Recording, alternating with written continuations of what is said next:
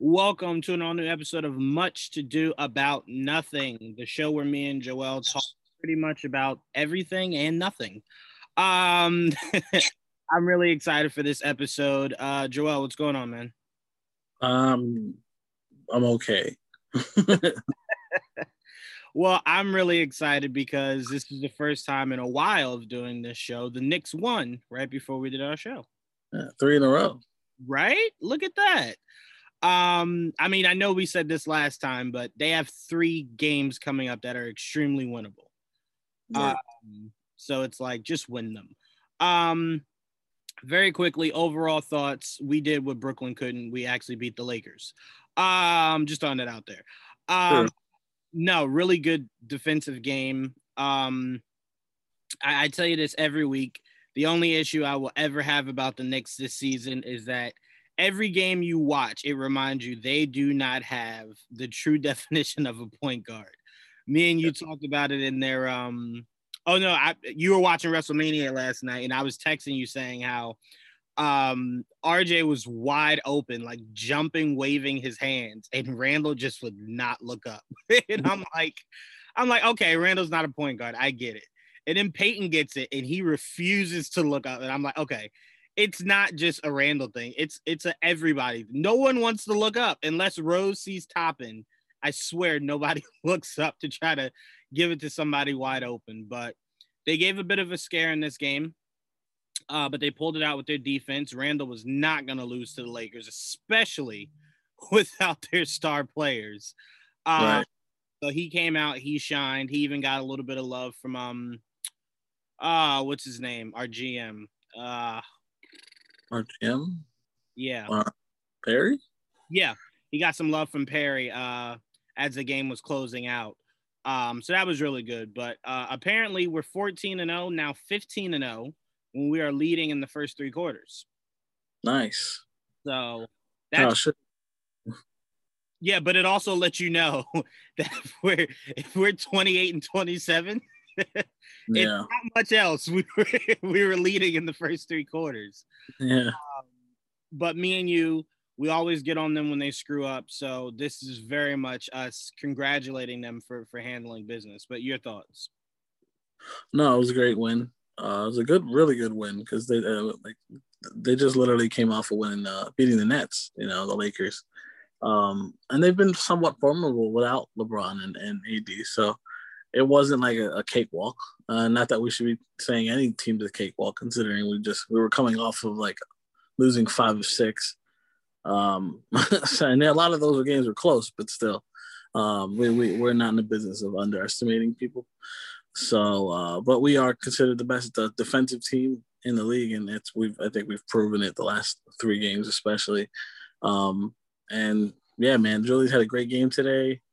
Um, we I think the best part about today was like they hustled hard, hard, and like you couldn't say that during that losing spell, uh, and that bothered the shit out of me because like I always tell you, like getting out rebounded is a hustle stat, and they made their hustle sit the fuck down. Montrezl got benched.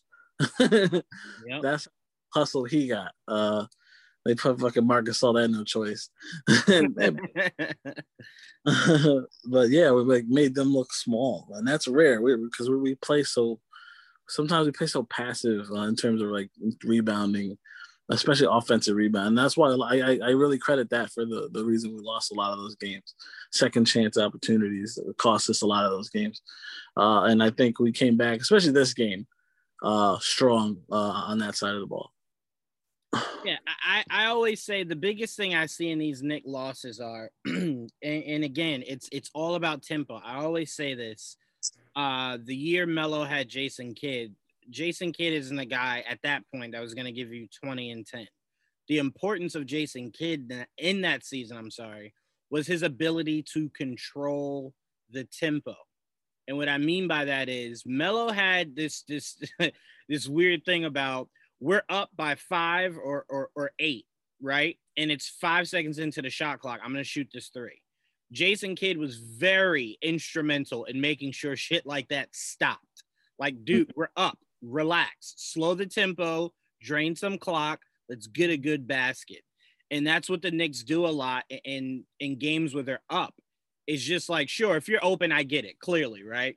But it's like yeah. sometimes they're just jacking up threes because a guy might feel hot, and it's like you're up though. like, like yeah. that's not what you do when you're up. When you're up, you drain some clock and you get good, uh, good looks. And if you miss it, you miss it. You know, I'm I'm never gonna uh, complain about that. But to just throw up threes early in a shot clock when you're up, oh, mm-hmm. it's, it's one of the most infuriating things because it's like that's control of the game. That's tempo. And it's like that's the, the biggest thing about basketball, and Joel, you know that you play basketball, is momentum. Momentum mm-hmm. is in, in any sport, maybe soccer, but really in any sport, basketball, it's the biggest because it's it's the one thing that could just swing so quickly. Mm-hmm. Like in football, if you're down like five touchdowns, like momentum's doing nothing to hurry up and get those touchdowns back. But in basketball, that momentum means everything. So it's like jacking up threes when you don't need to. It's like that's how the other team starts to get momentum back. They get in it, they cut it. Now it's you know it's it's instead of down 15, it's down eight. You know what I'm saying? And it's like mm-hmm. that was a struggle in the Grizzlies game that that they were able to pull out. Shout out to young RJ um and you know it was the idea of they were up and then they just weren't making smart decisions and it was just like it, it was chipping away chipping and chipping and then boom before you know it, we're in overtime and it's like god damn Knicks like why how did we get here right. but again to me that's very fixable it, it's it's why it, it's why i'm not like screaming or or getting super angry point guard that's it you know it lets you know why it's very important we get someone like lonzo um, in the offseason, someone to control the tempo. Um, but again, shout out to Elfrid Payton. I think he had like 15, 16 points tonight. You think he did? Something like we that. Gotta, yeah, we got to give him credit because that's such a rarity. so, um, say it again. At least I said he's been good the last couple of games. At least offensively, he's been making shots. He has 20 points today. That's crazy. Oh, even better. Yeah, no, I look, I, I always say this: if if I'm man enough to kick him while he's down, I got to be man enough to to prop him up when he does good. So he he's been he's been playing pretty good offensively. My biggest mm-hmm. issue with Elfrid Payton is, excuse me, especially that Brooklyn game. You don't tell you don't wave off a double team and then get cooked. You just don't do that.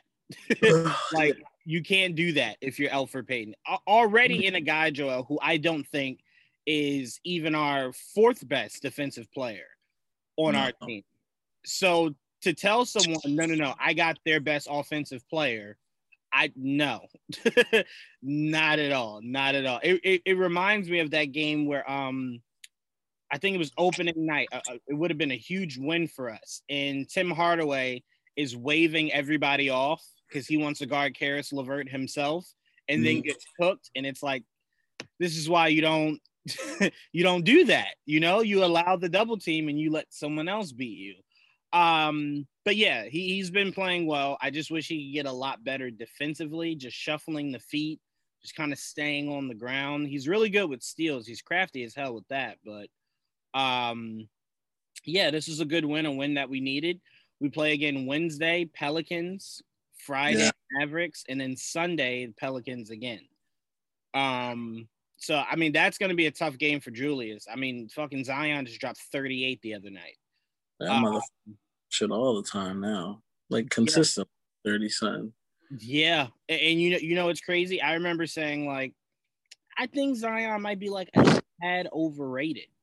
Um, and then all out of nowhere, it was just like he dropped 30 again and mm-hmm. again and but again, and it's like, whoa. In the paint, like all of it's yeah yeah, it's crazy. It's like I think Zion might be our modern day Charles Barkley. I don't think Charles Barkley was was shooting threes and, and mid range all that much. He was more was, a guy. Too, but it wasn't. Yeah, it wasn't like his a thing. I mean, it's I love it, man. And, and, and, honestly, um, you know, since Pelicans aren't our enemy or anything, it's just good to see that he's playing well. Um, you know, because you kind of look at it and you kind of go, like it, it as, as a Knick fan, it kind of makes you feel good. Like you go, man, RJ's really coming into his own. And then it's the idea of like, man, Zion's pretty bad. Um, you know, good thing we got RJ. And, you know, I look at it and I'm like, you know, to me, it's one of those things where it's like I know a lot of the times it's like Knick fans will look at uh, Zion dropping 38 and it's like, damn, wish we would have had that. But I'm like, RJ, he's getting there, guys. Like we're quickly getting there. Um, so I mean, tonight was just one of those things to where it's just like the Knicks did their job. Randle did his job, and that was the biggest thing I was looking out for was the idea of Julius Randle. You gotta get the job done. You cannot let us be out here losing to Drummond, Kyle Air Airball Kuzma, um, you know, Schroeder. Like you gotta get this done. And I was very excited that Julius Randle was out was able, sorry, to come out here and get the job done for us. I think he had 38 points. Let me double check. I think he had 38 points and 10 rebounds and I think like six assists. So Julius Randle had a pretty, pretty, pretty good game tonight. Let me see. Let me look up the Knicks right now, see what he had. Um, let me see. Yes, he had. Oh wait, I was in the wrong thing. Damn. Uh, yeah, 34, 10, and 4. That's a good night. That's a solid night. Really solid, especially because RJ literally did nothing tonight but play really good defense. Um, damn, even Quickley gave nothing tonight. Jeez, but Rose showed up. Payton with 20. It was a solid game from from a lot of these guys tonight, but I look at this and I just go, damn, man. 96 to 111. This was this was too close. Way, way, way, way, way too close. We we shot poorly from the three. We did really good on on free throws. Excuse me. We rebounded well. We got out assisted. We had some good blocks. We got more steals. They had more turnovers. We dominated in the paint and our fouls were pretty much um, dead even. So, all around good game. I like it. The Knicks were able to get the job done. That's what we needed. Um, I'm just really glad that uh, the Knicks handled business. But um, definitely something I want to go into is this upcoming schedule. We got Pelicans, like I said, Wednesday and Sunday, and then the Mavericks on Friday. You kind of look at our last game against the Mavericks. We got some we got some giving back to to get to them. Um, we got some revenge on the horizon. We need that. Um, but I will say T- Tibbs is going to have to play Frank when we play Dallas. There is just nobody that we have on this roster that can keep up with Luka. Um, and the last time we were able to beat Dallas was Frank Garden Luka. Um, so to me, we need that. We we really do. Uh, it's a win we desperately need uh, for two folds. One, to make sure Dallas gets gets a loss in their column that helps us, and for the other one is we cannot afford to be dropping games with about 18 to 20 no i think it's 18 18 games left in the season we got to do everything we can man to keep this this train going. I mean i'm looking here and i'm like as good as the knicks have been playing looking in the standings and it's just like 28 and 27 we're not that far from from taking over that hawk spot at 29 and 25 in a fourth seed. Um right now i would not want to have to face the sixers in the first round uh if we win the the playing thing um but joel i was saying how i looked at our stats for tonight's game rj struggled i mean struggled mm-hmm. uh, tonight. Only had seven points, three rebounds, three assists. Uh, Quickley struggled, only had seven points. Uh, it was a very efficient game. You know, we out rebounded. Uh, I know how much you love to hear that. Mm-hmm. Um, so it was just one of those things where it's just like, you know, I'm glad we handled business. And I was going into before we got out, uh, got out of this topic.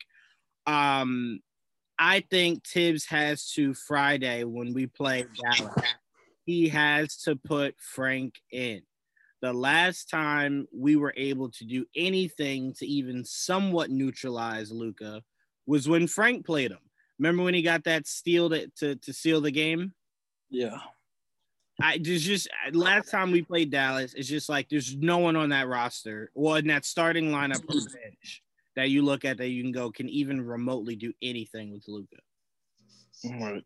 No, I mean I missed that game really. Uh, luckily, because well, not a good win. I mean it was a loss, but it was a wasn't a good loss. you know what I mean? um, it was it was fairly close throughout the game, but the like last couple minutes they pulled away. It was pretty annoying at that point. But but yes, um, definitely playing Dallas is a bitch because you know it's one of those we need that we need to like beat Dallas just because personal reasons, you know. exactly. You know, it's one of those things, the vendetta game. New Orleans, um, we'll see. We have them twice, so even if we split, I'll take it. You know, it's just a matter of, you know, stopping Zion at this point. Brandon Ingram and Alonzo. I mean, they have a decent squad. you know what I mean? Uh, but they can be beat. It's not like they're world beaters or anything, you know. So, but so we can we can probably get get past it. The biggest thing, Joe, on that Pelicans game is going to be your favorite stat: hustle, hustle, and rebounding. Um, because uh, we talked about it before, Zion getting all these thirty burgers. Well, the yeah. biggest thing is he's also getting eight to ten rebounds with these thirty burgers. So it's like, yeah, yeah, he's rebounding really well they're gonna have to box him out and like gang box out like they did today. Yep. Against the Lakers, you know, Drummond, we kept him down. You know, we didn't let him dominate us like he's done in the past. you know what I mean? Yep. I mean, like he did earlier this season. right. Exactly. Um, I mean, he still got ten rebounds, but like no point, like three points. There you go. right. Um, know. and I'll say this: knowing that he gets all of, if not majority of his points in the paint, it's going to be very big for for Nerlens and Taj, um, because you know you don't put that pressure on your star like Julius Randle. Players today aren't like how they used to be, to where it's like I can drop fifty and guard your best player all night. Like that's there's there's like maybe a few in the NBA today. So it's like I'm not expecting Julius Randle to be one on one with Zion all night. So that means the pressure's on Nerlens. You got it you gotta you gotta guard two people at all times. You gotta guard the paint and you gotta guard Adams, you know, or whoever their, their five is. This might be something interesting. The fact that one through eight now in the East is all over 500. Oh, it's like the first time in how long? Is that the thing? Yeah, and the craziest thing, Joel, is when you look at it, even though obviously one, two, and three look like they're untouchable, right? Like they're not gonna they're they're, they're gonna right. switch between the three of them. But Different you, tier right. But when you look closer at their number, if it wasn't for the fact that we only had like 18 games left, a quick five game losing streak could easily change a lot between one all the way to eight. I'm not saying eight can shoot up to one, but I'm saying it's not like five, six, seven, and eight are like 16 and something. You know what I'm saying? Like they're in the 20s, they're in like the high 20s. Um, one nine, and, nine and a half games back of first. That's right. not a lot. No, not at all. So I'm like, you look at this and it's like, it, this is probably, and I don't remember it, so I won't speak much on it, but I would say this is probably the weirdest season since um the Knicks went to the the finals in in in 2000 where there was like a shortened season or something like that. Yeah, 99, 99 2000. 99 2000, right. So uh they played the Spurs, that's right. Um yeah. I'd say this is the weirdest season because you look at the Knicks and you go, if this were a regular season, this is a horrible record to have at this at this mark, right? Like at this point, if this is your record, it's like you're probably not making the playoffs. You're looking, you're on to the draft. But because this season has played out the way that it has, you look at this record and you kind of go, well, Boston is right here, Miami is right here, Pacers are right here. So like if you if you speak that poorly on the Knicks, what do you say about these teams like Boston has Tatum, Kemba, Jaylen Brown. They shouldn't. They should. Their record shouldn't be like that. Miami right. has all the pieces they have. Their record shouldn't be like that. You know. So I'm like, this is a different season, and you kind of have to equate it. It's why I said Tibbs should be the coach of the year because to me, what you have to take into account is working in the the kind of in, environment that we are, and the idea of you know, had no fans for a while, you know, COVID, you know, COVID stopping games, couldn't travel, whatnot. The Knicks, I think, have exceeded expectations. Uh, because a lot of people would say where Golden State is right now is where they would have expected the Knicks to be all season. And I they mean, weren't. So yeah, yeah, um, yeah, like Golden State's uh, better than they were last year. I mean, no, for sure. For uh, sure. I'm just saying, um, record wise, not not talent or anything like that. Um, where they're at, you would say if Clay was healthy, they wouldn't be there. They wouldn't be in that spot. No, they'd definitely be top eight. I mean, they're all, they're tenth right now. Right. I'm not saying like they're the worst team ever, but I'm saying a lot of people would would say the Knicks would be like 10th, 11th all year. Like that's where they would have put them. And and, and I know realistically that either um, Doc Rivers or Snyder is is, is gonna get Coach of the Year. I I get it. I I do. I'm just mm-hmm. saying that when it comes out the short list for the coaches of the year, like like the top three candidates, I, I think Tibbs should be on that list. He should most definitely should, and and Julius should be on the most improved list. Yeah, and I would say if because the, it, it's already a struggle for him to get respect, but because RJ has not played like he is now all year, he won't. Mm-hmm. Like I see a lot of people saying like, "Oh, we have two most improved players," and I'm like, they're not going to give it to RJ because he's been doing this in the second half of the season. He hasn't been doing this all season. Randle's been averaging this all season. Yeah. So I mean, Randle is more. Had, what five triple doubles this year? I mean, yeah. RJ's yeah. been balling. Don't get me wrong, but like if he was averaging like twenty and something like that, maybe, maybe. but he's and he's almost there. But, I'm with I, am with you. I think RJ is maybe two, maybe three years away from uh perennial all star in the East. Yeah, he's, he's gonna be really. I mean, so far he's shown he's he's gonna be really good. Obviously, struggled today, but you know, he was on a tear for a while there. So, yes, God forbid he has a bad game. You know, I will not hold that against him, especially because we won. Right. so it's like exactly. you playing bad wasn't a detriment to us winning or losing this game. Um, so to me, I always say, Joel, to me, I will never fault a player who's cold, but I will fault right. a player who's cold. Excuse me, who's cold and is also not giving anything else to the game. So, like, right. all right, you can't make a shot. Great, play great defense. I better be healing. I better be hearing you're in the passing lanes, getting steals, getting blocks, playing good D, forcing turnovers. Mm. As long as you do that, I will never say anything bad about you not having a, a good offensive game. Just affect the game somewhere else. That's all I ever ask. Mm-hmm. But uh, me and you are definitely excited for this three game stretch we got coming up. Um, we do very much believe that the Knicks can weather this this three game storm. I'm saying, Joel, two and one is is the is the only thing I, I, I'll allow. Nothing less than that. Yeah, I'll take it. Yeah. Even even if we drop the Dallas game, which that's the one I, I think me and you can both agree for two folds is the one we we want more than anything. Right. But if you can get two Pelicans games and the Mavericks one is the one, you know, we, we, we kind of bite the bullet on, I can live with that. I honestly can. I, I can live with that. Right. Um yeah, we'll see. I mean, I'll take it. You know, my preference is to take at least one New Orleans game and one and the Dallas game, but we'll see. No, I'm with you on that. I'll take all three if they'll give it to me. we're we're we're in the position, Joel, to where we're like, I look, I'm, I'm not gonna get greedy. Just win. Like, however yeah. you can do it. Um, but all right, let's move on to football. Uh, only thing I want to talk about football, Joel, is my boy Julian Edelman is hanging mm-hmm. it up. Um, uh, he failed his physical today. His knee just couldn't go. Um, I, am I'm, I'm glad he's retiring because my fear was maybe New England would release him and then he goes to Tampa and it's like, God damn, I, I Jesus, Julius, Julian Edelman. Like, I want to, I want to root for you, but I can't if you go there. Um, and you know, I'm, I'm glad he hung it up. He, he had one of the greatest postseason careers I've ever seen, ever.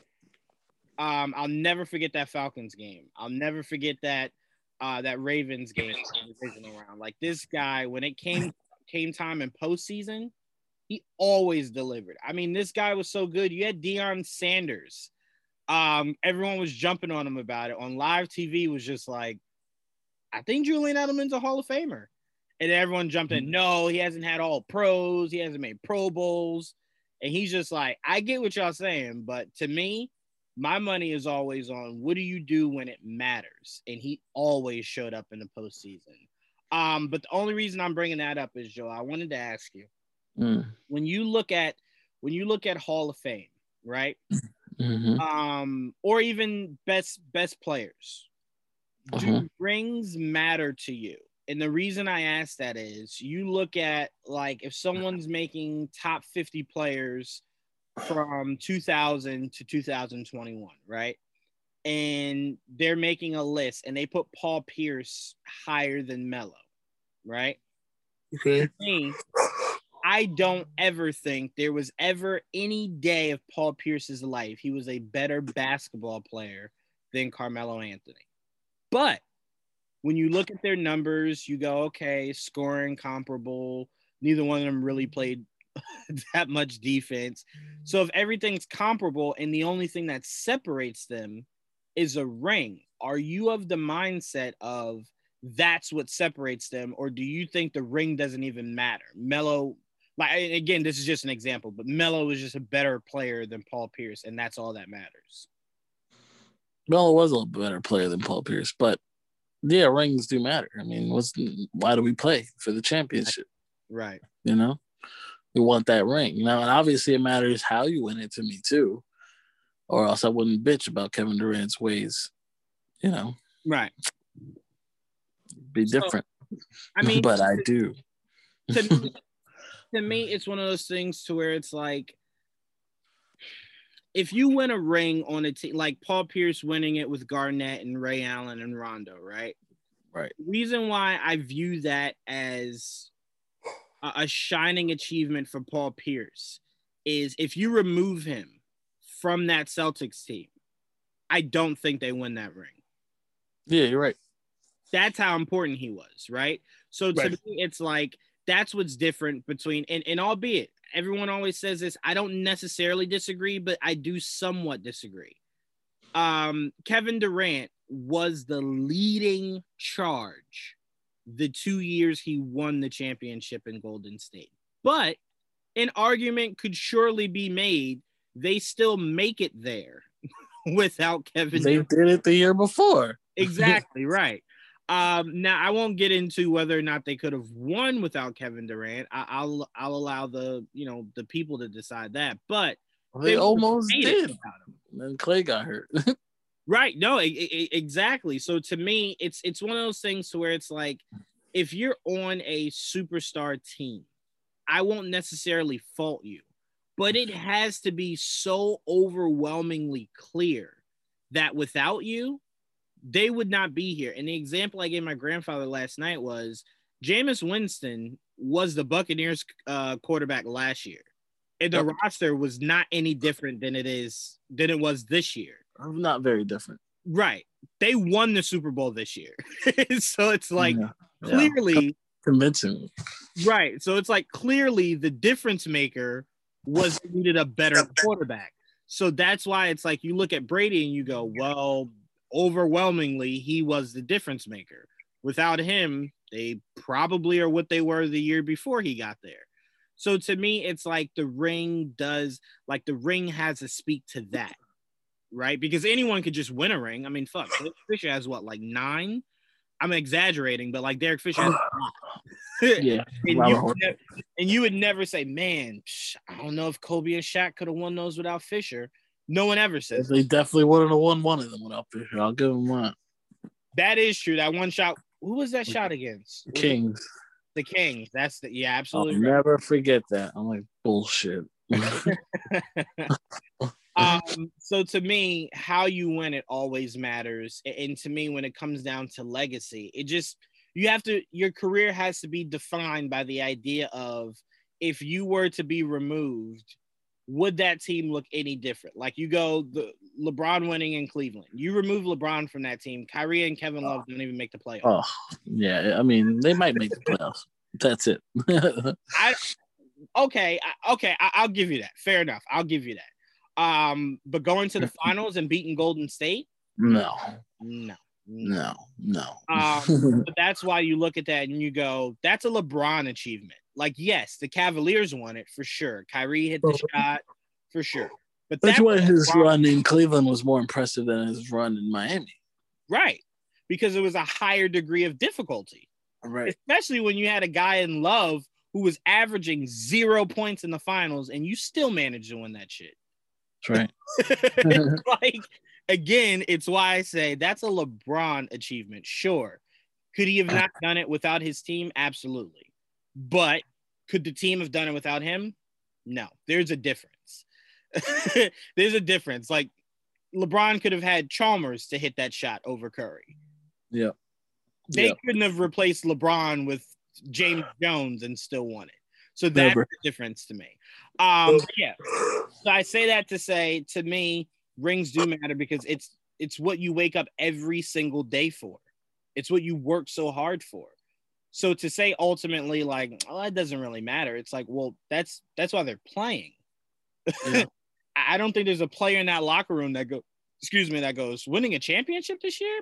I Yeah. care less about it. And that's the difference too. Is um, it's uh, like yeah, there's a lot of like Adam Morrison has a fucking ring. You know what I mean? So it's not like rings mean everything, Right. but in, you gotta like look at it in context. How did they win that ring? You know, they got the ring, but like, how did they get that ring? You know? And to me, I don't necessarily like to have the ring conversation against a player who has it and a player who doesn't have it because the circumstances are always different, right? Right. Right. Um, because you look at Paul Pierce and you go, well, I mean, if you gave Melo Garnett in his prime and Ray Allen and Rondo, I'm sure he could have squeaked out one. I'm 100 percent sure he would have Right? figured it out. So to me, the ring conversation is more apparent when you're going, well, uh, Joe Montana or Tom Brady. Well, one guy has seven. you know what I'm saying? Like you, you can have that conversation between that Jordan Yeah. LeBron, the five to four, uh, the the six to four. So to Right. me, it's like I don't want like I hate when Shaq does the well, I got a ring, Chuck, and you don't. Well, you had Kobe Bryant, you had Dwyane Wade. I don't think Barkley had any player on any of his teams anywhere near prime Kobe and prime Dwyane Wade. Yeah, I mean, not exactly. Yeah. Um, So, and I'm not saying, and I'm not saying it like Shaq was was riding their coattails. I'm just saying it made it easier to have Yeah. prime Kobe and prime Wade rather than getting guys from the YMCA and taking them to the finals like Barkley did. So that's Right. why I'm like, if you He tried, but it, you know, but that Houston team when he was on Houston, but they were. Old. I mean, he was old at that point, so he was barely helping. right. So to me, it's like it's a very unfair thing um to have a conversation between a guy with no rings and a guy with rings because usually it comes down to circumstances. yes, you sir. know? So, but um, but yeah, so uh huge shouts out to my boy Julian Edelman. We will definitely miss you. I do also appreciate um you retiring because it does give us about four to five million more dollars to our uh, our cap space. So I appreciate that. Um, but I will miss Julian Edelman. Uh Joel, what, what are your thoughts on, on Julian Edelman? Solid player. Um, was always a pain in the ass playing against him. So that that's that was really my only thing I can really say about him. Um, gonna be missed. It's gonna be weird not seeing him in the Patriots jersey. Um, but good luck to him. Absolutely. And for everyone listening, that's the highest praise from Joel. Julian Edelman played for a Boston team, and Joel said all nice words just now. I try. that is very high praise. We'll see what happens when Brady retires if he feels that generous. But uh, you don't um, need my fucking, you know, nice words. Trust me. I will I will circle back the day that that happens and see like ah, let's see how many nice words Joel uh, throws in before he throws in some shots. Let's see how long that stubborn asshole stays playing. he's gonna stick. He's gonna stay there. He's gonna be like, I can maybe get ten. I'm let me stay here a little bit I'm longer." definitely gonna Favre it without retirement. without retiring. Right? I know Mhm. Favre is sitting somewhere like, that's where I messed up. The retirement. Yeah, should never retired the first three times. yeah, just kept playing. I knew it. Um, but all right, let's move on. We got some stuff to review. Um, I want to start off with Invincible because I gave oh, you I gave you a shout out, Joel, when we did our uh, figure it out show last Friday, uh, this past Friday. Word. Um, Pete read the books, right? Or nice. read some of the books. Right. So I said, Pete, you would love to talk to Joel because Joel has also read um some of the books. So I'm like, you guys have an advantage over me and, and JD who are legit learning about this purely through the show. Mm-hmm. Um, so we were talking, and JD was like, I am loving the show. And then Pete was just like, I'm glad you guys said that. We should do a show about Invincible. And I was just like, Joel would love that. and he was like, All right, let's set it up. And I'm like, Okay, all right. And then when I said that on the show, people that watch it were just like, Can I join? And I'm like, I, I, I don't know. Um, but this episode was, I don't think in the past 10 years, my jaws ever hit the ground watching something geek related more than it has, excuse me, this Invincible show. Uh, spoiler alert for anyone out there listening, give you a few seconds to move past it. Spoiler alert. Um, man, it, goodness gracious, it's like the idea of this show goes, could I beat this guy up or could I destroy this guy? I'm gonna destroy this guy. And him punching Invincible dead was just like, oh my god. And and I'm sure you have some more knowledge on this, but I always say don't go too far, mm-hmm. uh, because you do have that uh, that knowledge. But seeing um his dad look at him just like that's a goddamn shame. Mm, mm. Yeah, I didn't listen to him. and then just leaving him was probably the funniest thing I've ever seen in my life. Um, because he was kind of just like, "Is that my dad?" Like, I can't. Mm. and his dad was just like, "Nah, it's definitely me, and I am not proud of you right now." Um, but Joel, walk me through, man, your your thoughts on this episode, but more so, how many pieces of this episode have you have you seen before having read the uh, some of the comics? Well, it took me a little bit to like recognize shit again because I forgot about that stone dude, honestly. Uh, but then it like started coming back to me, and I'm like, okay, yes, I do remember him. Yes, yes, yes. And I knew something happened at the end with him. I just couldn't remember what it was. I'm like, okay, all right, so that's what happened. I figured that's what I just forgot. So it's just been so long. So it's like it's like not everything is fresh in my brain. Uh, I don't even I, I, I barely remember everything I saw in this episode. So that was a nice refresher. but I remember. I remember the the saw whatever the chip the, the weird gearhead dude. Remember that guy. Um, but this again, like like you said, it's such a brutal, brutal show. But because the comic book is a brutal brutal comic book, and it, they do such a good job of reimagining it and re, like bringing it to life. Well, at least bringing it into, animation. And like I have to kudos in a motherfucking half to these to the, the animators because they did a hell of a job, and I really do enjoy seeing these like this comic book come like like move. It's great. It really is because like Ryan Ottley, the, the, the original artist for the the comic books, he did he was a, he was a great artist. Uh, and they this, this animation definitely does a good job of like looking similar. Like like we got to see Battle Beast, bro. That motherfucker gets crazy. It gets even crazier. That's nothing. You wait till later for Battle Beast. There's more. um, there's more to a lot. So that that whole fight scene there, that was brutal.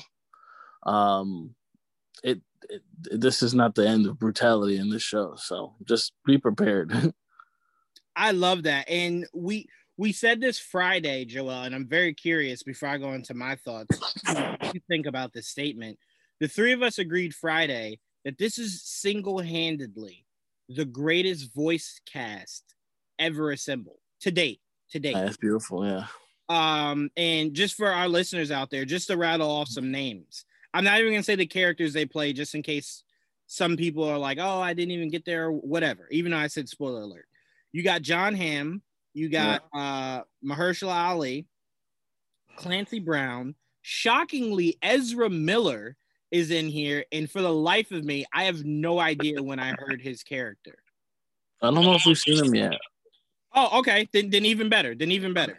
Um, uh, Michael uh, Cudlitz. Um, and my boy Joel, as soon as I heard it, I was just like, oh, if I could ever interview him, it would be like the greatest day of my life.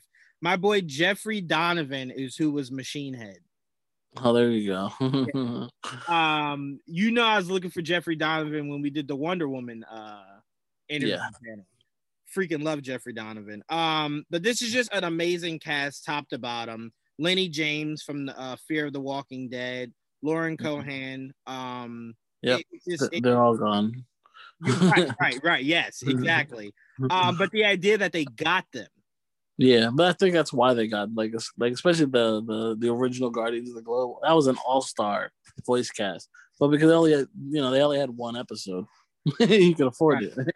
Yeah, Mark Hamill, uh, Yeah. Walton Goggins, Sandra Oh. Yo, Zach- Walton Goggins doesn't even sound like Walton Goggins. You know what's crazy, Joel? Do you know I just found out because I looked up this cast when we were talking Friday, and I know people are gonna say I'm so stupid. I, I get it, but I, at least I, I I know this. I didn't know it was Walton Goggins in Sons of Anarchy. Did it? You mean the girl? I mean the tranny thing? Yep, Yep. did not know. Did not know. Didn't know at all. Um, because it's like when you look at what Walton Goggins has done, it's just like Times have you seen that season? like that show? You know I've watched that repeatedly. Never clicked that that was Walton Goggins. Oh, wow.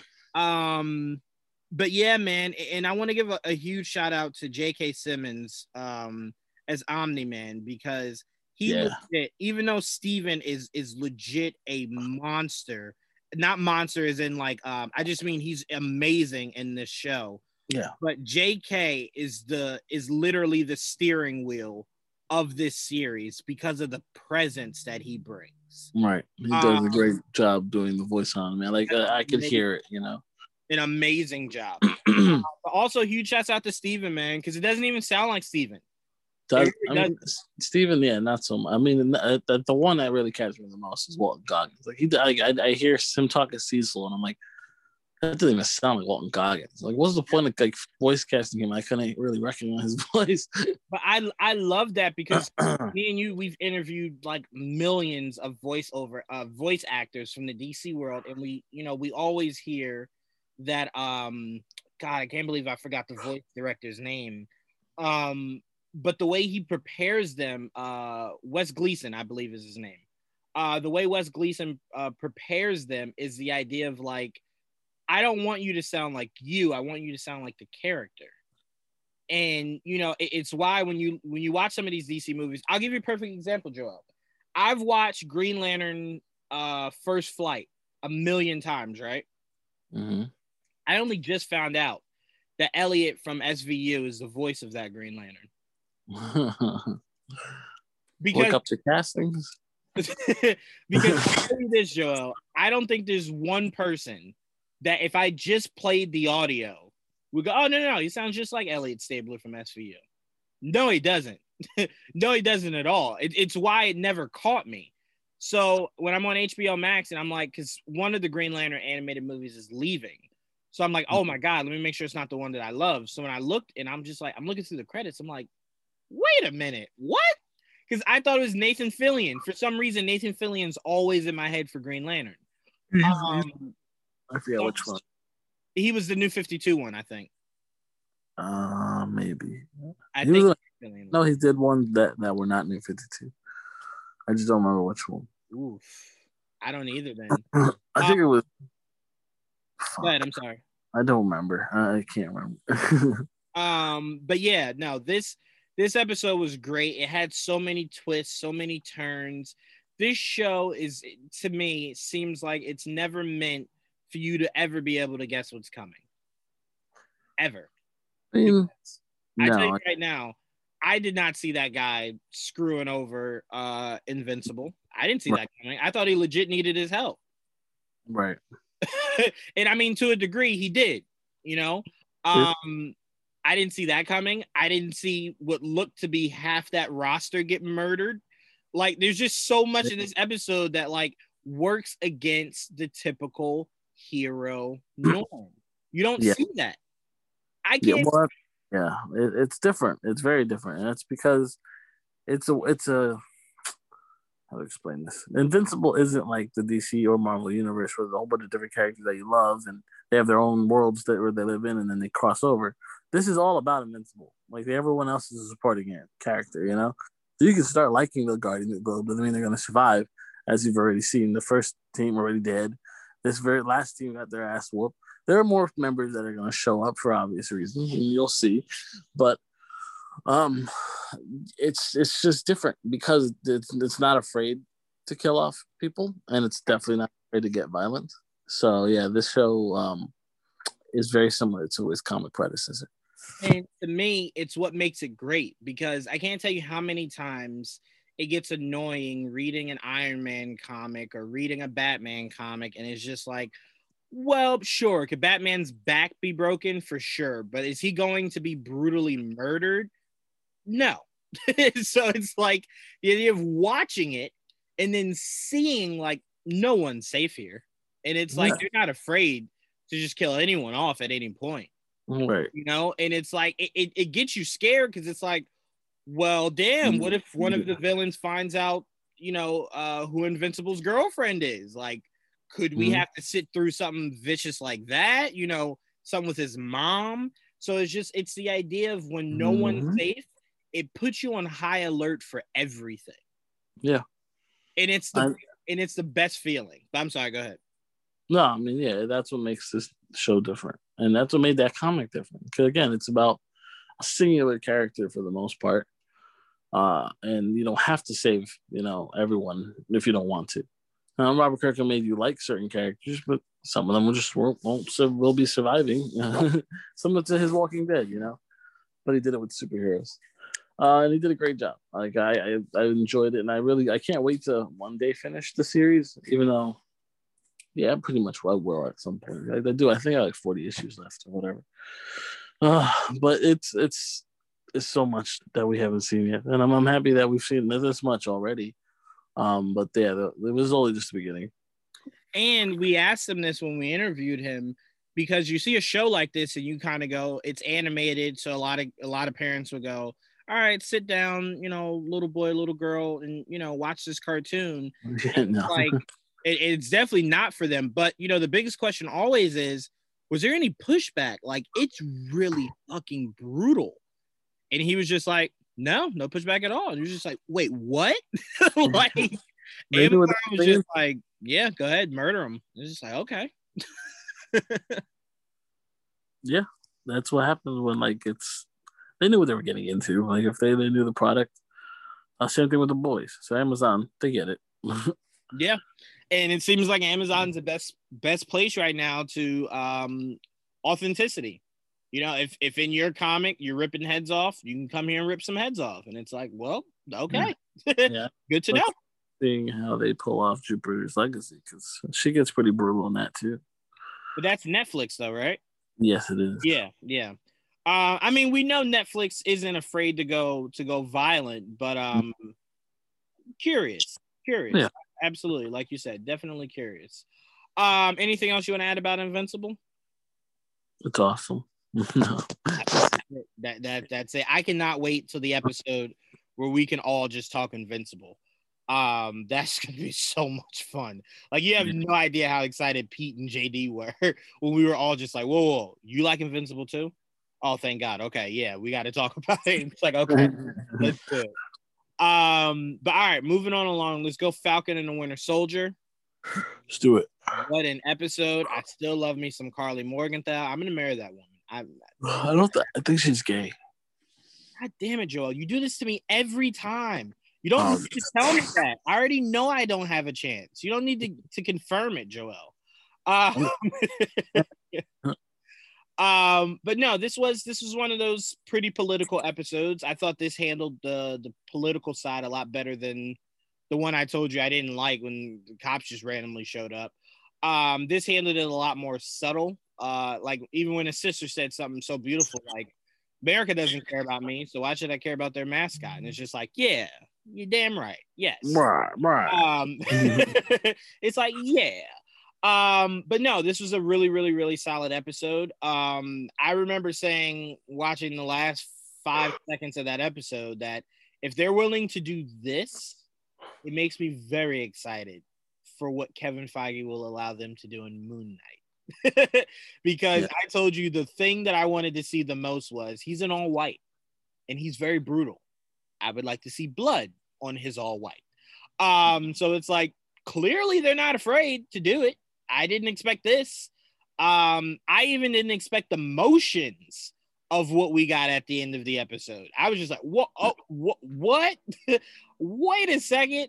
Um, so I'm like, yeah, and you see all of Oscar Isaac's training videos, and it's like, you better be brutal.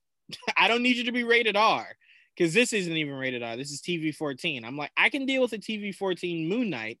I just need to see the uh the visuals of it. Um, like the blood on the suit. That's it. That's it. That's all I'm asking for. I don't need you to see. I don't need to see anything else besides that.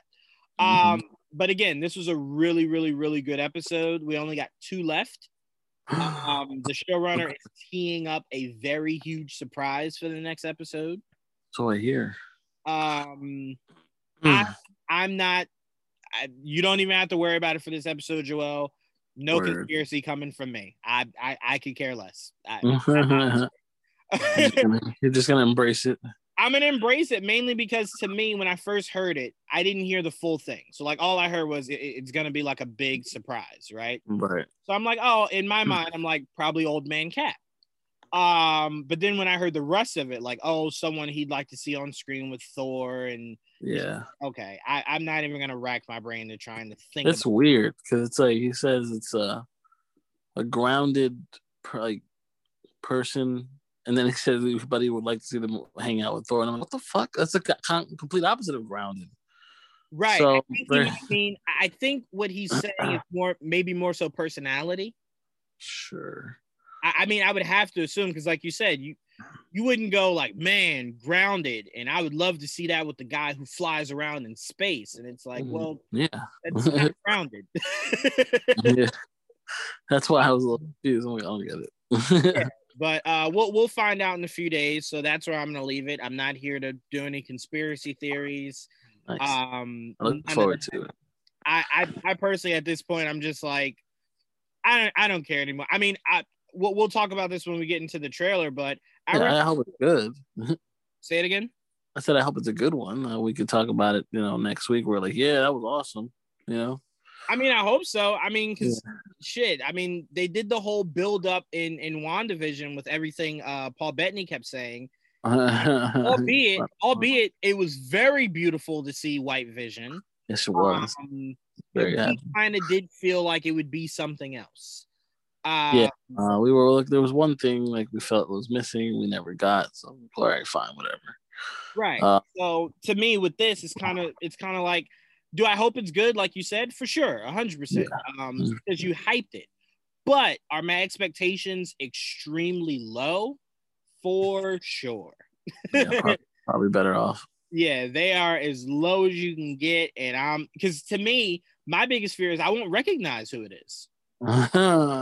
Like, yeah, it's a character we know. I mean, apparently, else like you'll like my biggest fear when I when I read that was shit, Joel's gonna text me like, "Yo, did you see this?" And I'm gonna go, "I have no idea who the fuck that was, Joel." Like, you know, because I always tell you, and I never shy away from this.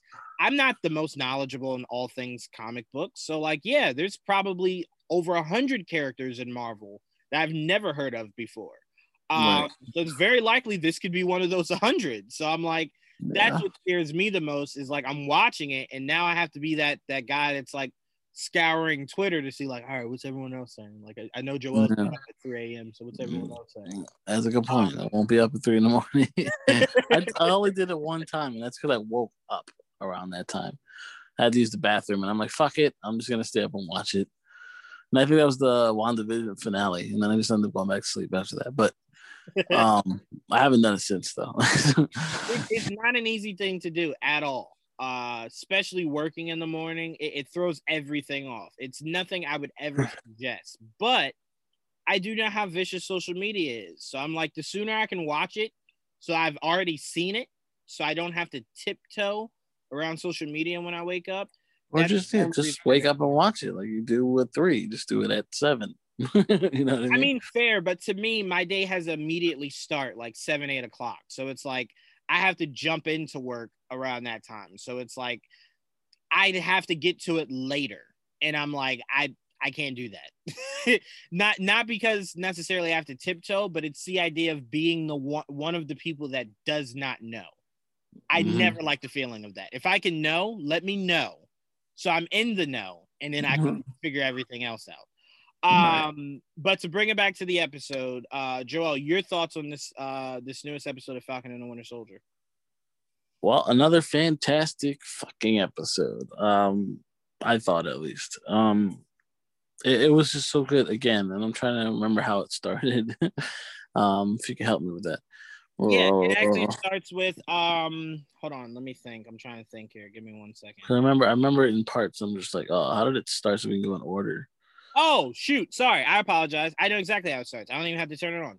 Starts in Wakanda. We seeing uh Ayo. Word. uh, That was the first thing we see. I'm like, Yeah. oh fuck, that's right. That was dope because like as soon as it starts, you're like, oh shit, we're going right into Wakanda. Fuck, like who we gonna see?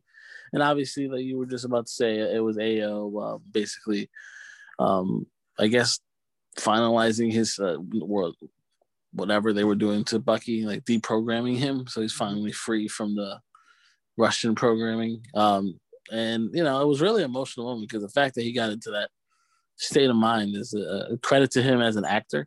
It's really hard to do, but um, and he looks exactly, and he looked exactly like he did during that time period. So I appreciate the make people for that.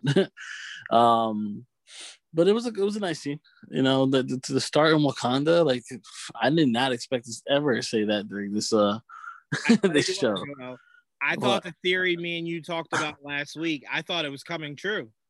I was just like, oh my god, like could they have actually shot something with with like Chadwick, like Oh. before, before he passed? Like to to show Wakanda. To me, the biggest thing we talked about last week was the idea of introducing Wakanda, the idea of introducing the Dora Milaje, the idea that they're here to bring Mhm. back in the killer of King T'Chaka. It all screamed T'Challa definitely okayed it. Like they're not here without his permission. So when they showed Wakanda, it was just like, oh my god, like could could we see him? Um, and we didn't, and that was that was completely fine, but it did give me goosebumps. Yeah. the music starts playing and you see the like oh shit we're gonna we're going there literally now it was a flashback to the you know the, like during um infinity war esque era time period but um but that was fine you know that was a nice way to start it off a nice a nice little energy bump and then it goes right back to modern day and then Ayo basically says you were what eight hours you gave him eight hours. Eight hours. Uh, eight hours. I know he's a mean to your ends, but you only got eight hours. And she was serious because Yeah. they show up eight hours later, and I guess we'll get to that point later. they mean business. They do not fuck with the Dora Milaje. Um, Not at all. they go from there, and they go inve- investigating, um, like the what Karli's old place, I guess, stomping grounds. Yeah. And then they split up, and then of course, um, fucking Zemo being all creepy with the candy and shit. That was really a, a really petty move, like petty file move. I mean, like with the candy, oh, your kids. I thought you meant petty, like like petty petty. I didn't No. think you meant that. Okay. like a pedo. That was a pedo move if I ever seen one. Um, he was fucking with the candy. Oh look, kids, Turkish delight. Like, I yo, will say, I will say right now that now changes. Now that Joel has said that, there is some regular dude that was just like, I legit just gave someone candy yesterday. I didn't even think it would be like, I didn't think it would be perceived as that. like, he's Yeah. like, I will not hand out candy anymore. It's not Halloween. I don't know why you're giving out candy, old man. they all came coming. I mean, they all came. You know, it worked. So I'm not gonna describe. I mean, look, if anything, Zemo definitely showed off his brains in this episode. Um, with the Turkish delight is my son's favorite. he was really fucking on his game this in this episode for sure. I do love that um every every once in a while they remind you of why he's doing what he's doing. Yes. Um, so, so you don't forget. Right, because you know, and, and and I said this about Walker, and clearly we'll, we'll get to it later. But you look at Walker and you look at Zemo and even Bucky to a degree. Mm-hmm. They're more um, how can I say this? They're more instruments uh that were made rather than just being like like I'd say you can make an argument Red Skull was always Red Skull. You know, it was only the face that changed. Um, yeah. you look at Walker, you know, um, a victim of war. You look at Zemo, a victim of war. You look at Bucky, a victim of war. They were created by circumstances. They weren't just villains that were just like, I'm gonna wake up and I'm gonna just take over the world.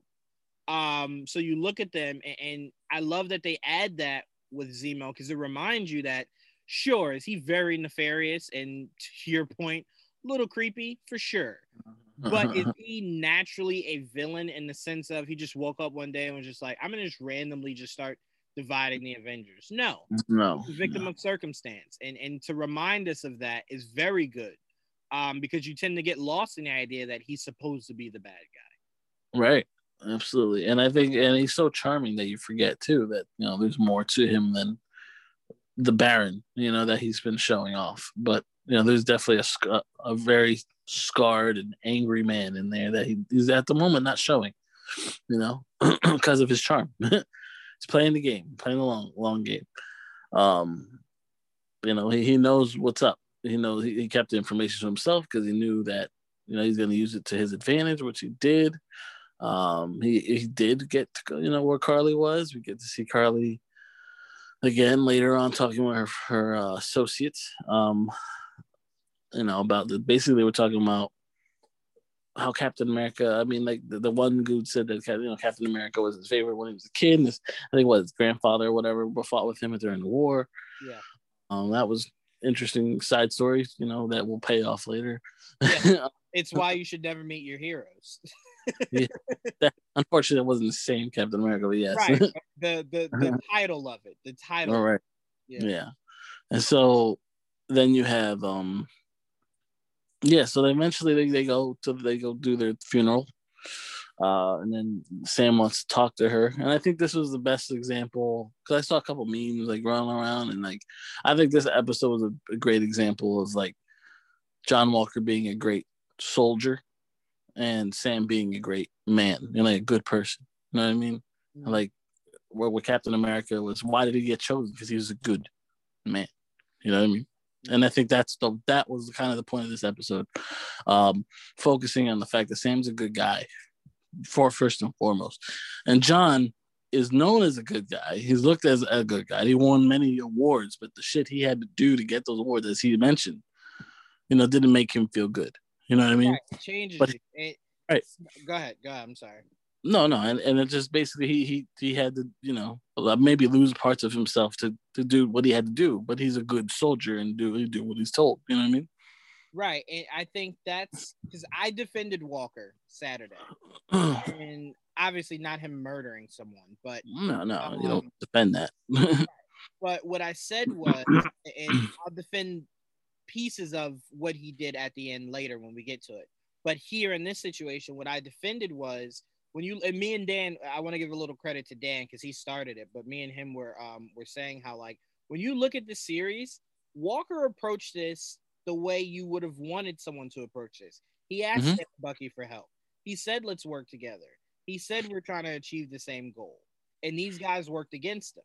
And then they freed Zemo, and then it's just like he already has he already has enough pressure trying to live up to the title of Captain America now mm-hmm. you have these two guys freeing freeing villains, doing their own thing, and it's just like it's stressing him out, you know. And then you yeah. get to the point to where Zemo leads all of them to to Karli, and essentially Sam's just like, "Wait here, let me go talk to her." And if you're a soldier, you're just like, that's the equivalent of someone going, hey, like there's a terrorist in like that building over there, and someone's like, hey, let me just go see if maybe I can just bring him in peacefully.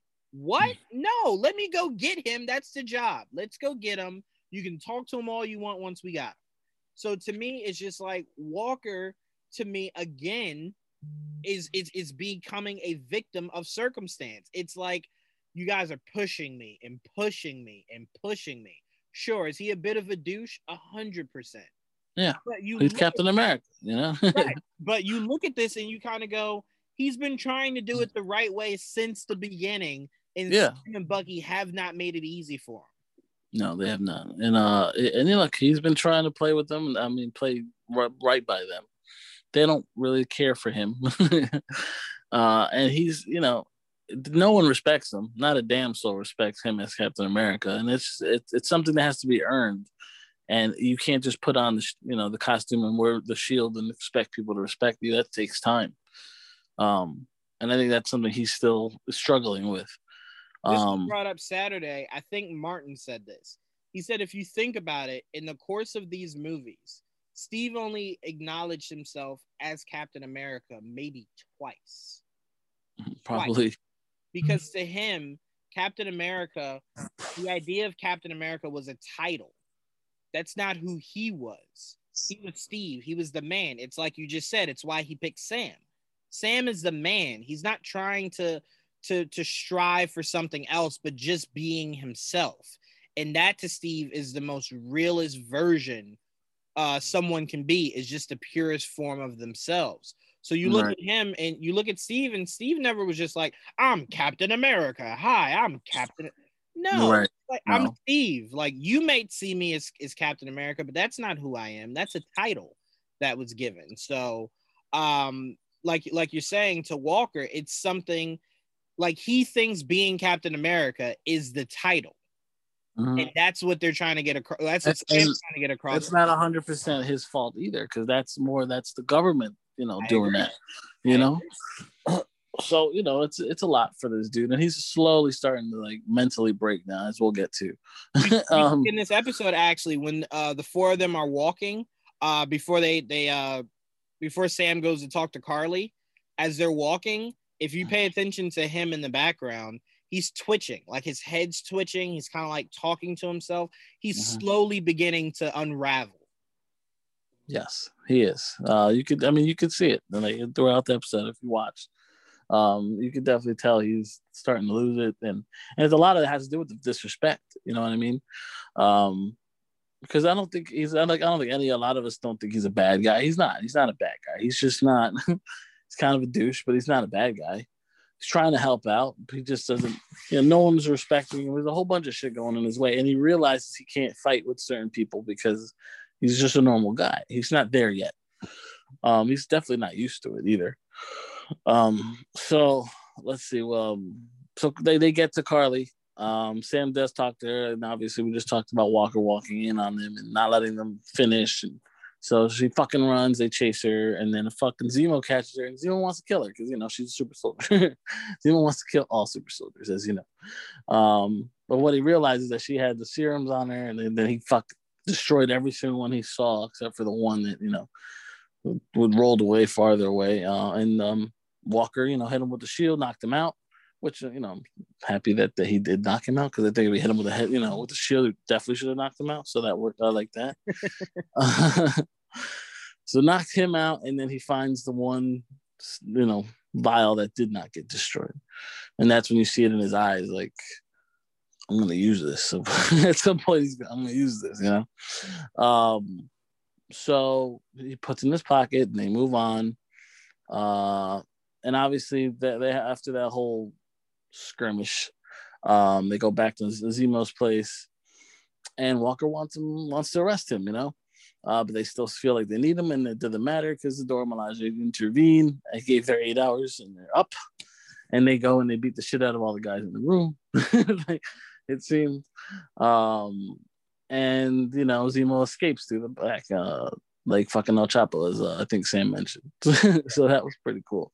Uh, so he's gone. He's he's, he's in his uh, doing his devious like escape routine. Uh, and then you have the Dora who are now going to go looking for him separately.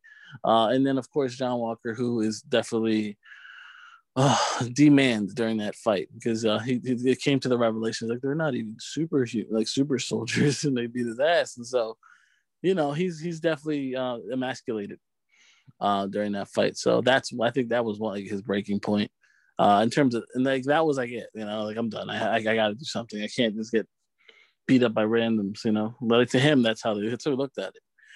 And then he has that conversation with him and um Lamar, and he asks him, "Well, Lamar? Would you take it?" And, and then they have that conversation about you know like you got your three medals of honor or whatever the fuck. And he's like, "But the shit we had to do to get those medals," and that's when you start realizing he's a good guy, but you know he's not scared to do dirty shit. You know what I mean? Right. and so I think that's when you get to the point where uh, next time you see him, uh, he's obviously taking the serum at that point. Um, so, and then of course Karli goes and calls up uh, Sam's sister because you know basically you know threatening her and the threatening, but also like she, she, what she did was smart. You know, was it right? No, but you know, this kind of smart. Like, I'm gonna do this this way. It doesn't really trust Sam after what happened, even though Sam was, you know, wasn't really Sam's fault, but she don't know that. You know, so. Right. That happens, and then they go after Karli again. Uh, shit goes, not you know, things get a little crazy, and unfortunately, after Lamar gets captured, breaks away, comes back and joins the fight, and then get punched into a pillar and dies. That's so sad because I really like that character. Uh, I, I was I was like, man, you know, I, I like I was I didn't expect him to die, so I guess it makes sense. So that was I guess that's their way of uh, like that'll now be Walker's breaking point. Just like we already had a breaking point, and then I took the serum, and now it's gonna be the serum breaking point. Like he's not taking shit from anybody type bullshit. So I think that that was now his breaking point. His friend died uh, and obviously the inevitable ending of this episode with fucking him chasing down the one dude that Car- uh, Karli's associate and smashing him down with the shield until the shield was bloody. And uh, unfortunately, that's the same guy that said, you know, Captain America was his hero as a kid. So it was one of those like, oh, that's that's odd. Ah, so yeah, it was one of those episodes, but it was a good episode overall. Yeah, I all right. So a few things. One being, I vehemently believe that Walker did not take the serum yet. Everyone uh, Saturday. Bro, are you serious? You think he took it? Obviously took it.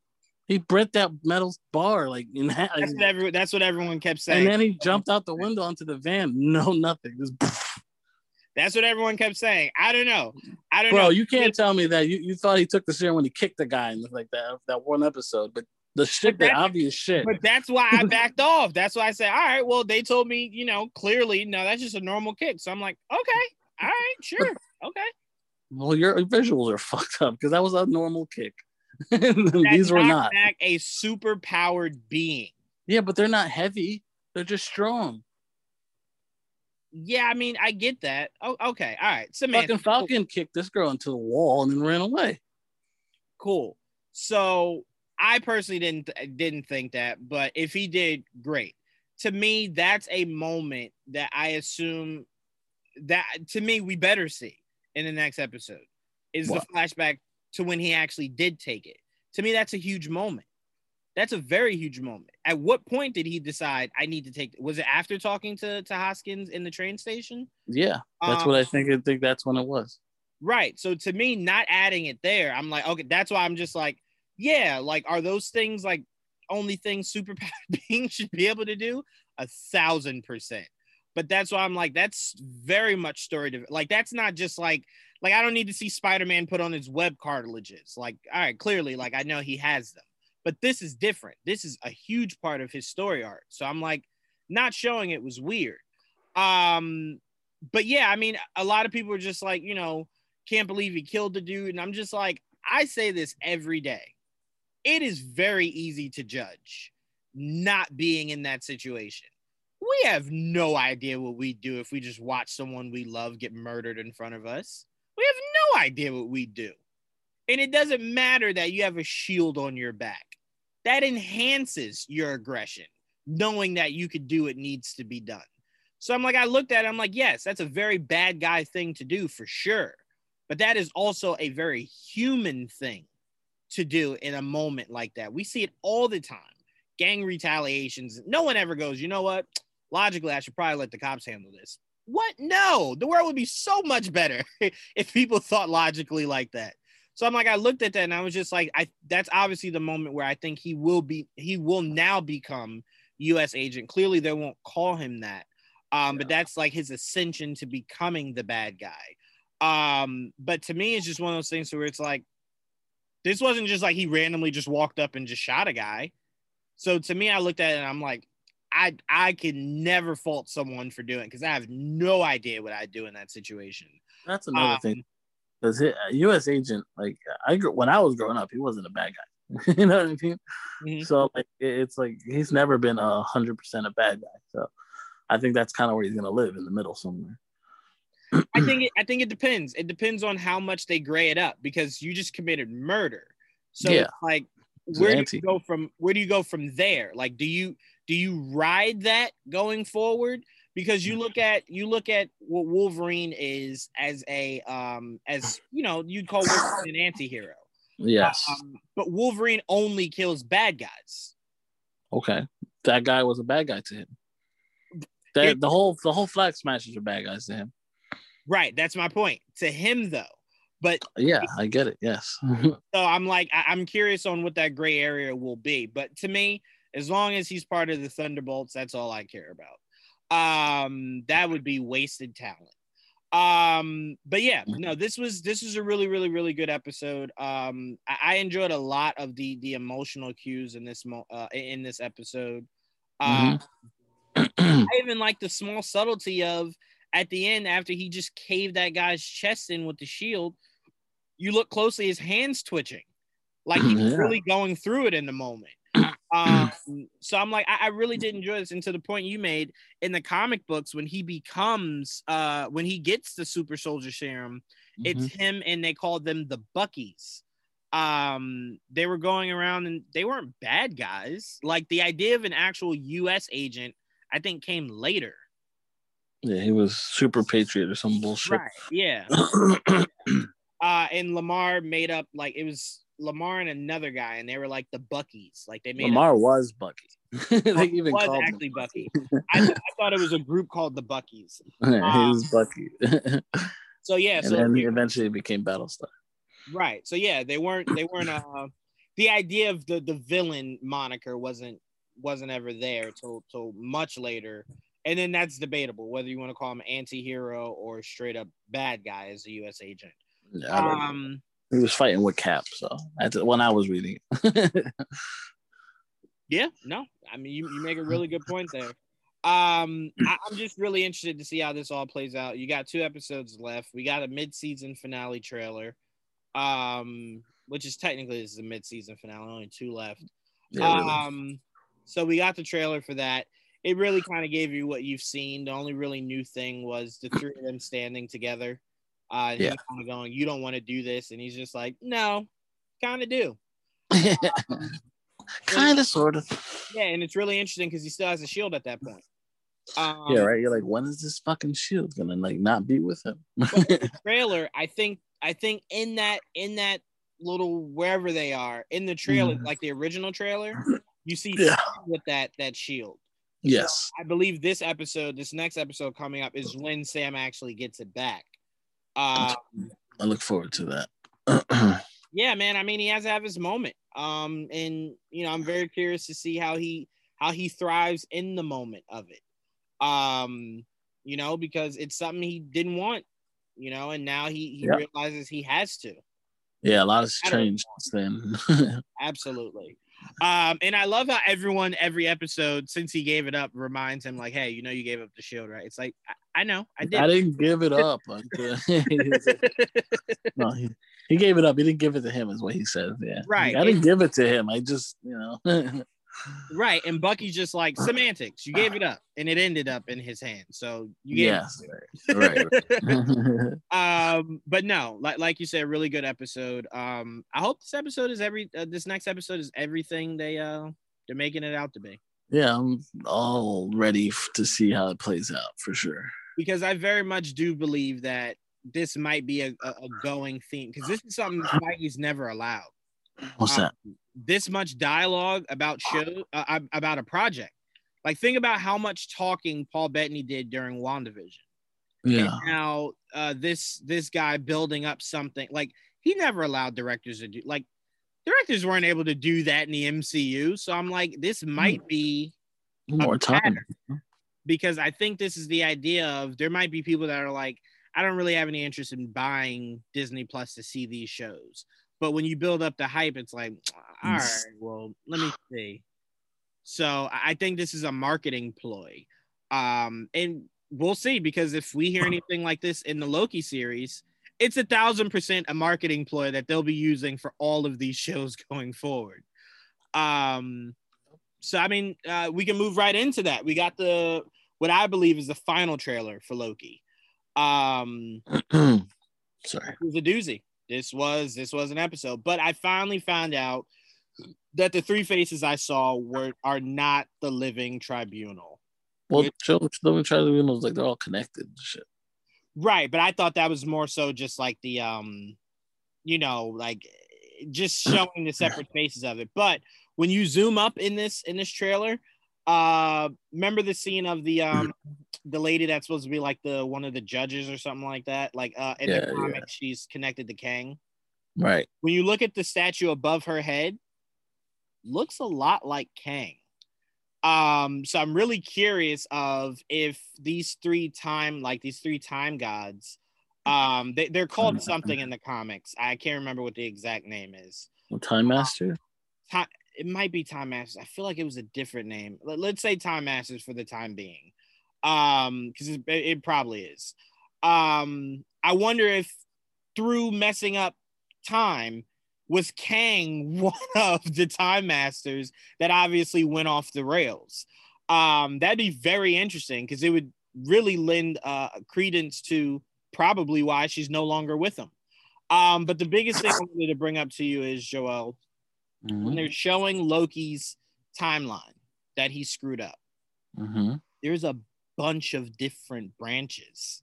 So Yeah. I'm like, that's very interesting. I wonder if those branches are just symbolizing what he has to go fix, or if that's symbolizing what the current MCU looks like now and how it's broken off into different branches of time. Um, so I'm really curious to see how they play this out.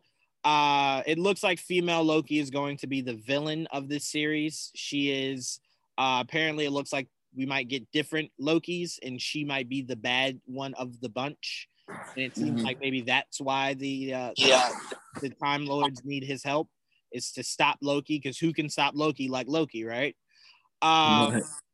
so I mean, this show looks very interesting. Um, to me, I believe this is the first step into the multiverse. Is whatever this show does. Um, so I'm I'm I'm really interested. I'm really interested. But the trailer didn't get me any more excited than I was, I don't know, a month or two ago when I saw the last trailer. Um, but it did confirm that I was wrong, and it is not Living Tribunal, and that does. What, what, what trailer was it? What do you mean? I'm looking for. I don't see it. So Oh, the new trailer. yeah. Oh, uh, go to um, blah blah blah, blah uh, Loki page on Twitter. Loki page on Twitter. Yeah, the Loki page on Twitter. Um, I think they have their own their own page for. Yeah, they definitely do. Yeah, yeah, they always do. Yeah. Oh yeah, yeah. Just type in Loki, and it's the very first thing. Mm, okay. Yeah, go ahead and watch it, and I'll just talk if you haven't seen it. Says it was like four or five though. Wait, hold on. Sure, Yeah, it's wait. Yeah, yeah, yeah. No, that is accurate. Oh, oh, oh! You thought I meant new, like it, it dropped like in the past few days. well, oh, oh, no, I thought you meant like it was yeah, brand new. Oh no, no, no, no, no! I mean, it was the the, the latest trailer that was. Released. Oh, okay, Yeah, okay. I meant new in terms of whoever's like new compared to the fact that we did get one like months ago. Oh yeah, well, Um, shit. the New, new- one that released recently last week. You mean? right, right, right. Got it. Um, so you have seen that one. Yes, I have seen that. I was that's why I was like, wait, there's a new one. it snuck up on me. trailer- and this trailer did confirm to for whatever reason, even though I will say the camera didn't really help at all for any of these trailers, but that is not Natasha. That is no, probably. Lady Loki. Yeah, pretty much. Uh, yeah, I thought that too the first time I saw it like months ago. I'm like, I is that mean, Natasha? What the me, fuck? the, planet looks like Vormir and it looks like orange hair. So it's like if it's not Natasha, they went out of their way to make it look like it's Natasha. So um it's very interesting. There's definitely a moment with this big head and eyes. I just don't. I don't know if it's in this trailer. I know uh, maybe it was the last one. Uh, I remember that. I'm like, damn, who the fuck is that? Describe it a little bit. What do you remember about it?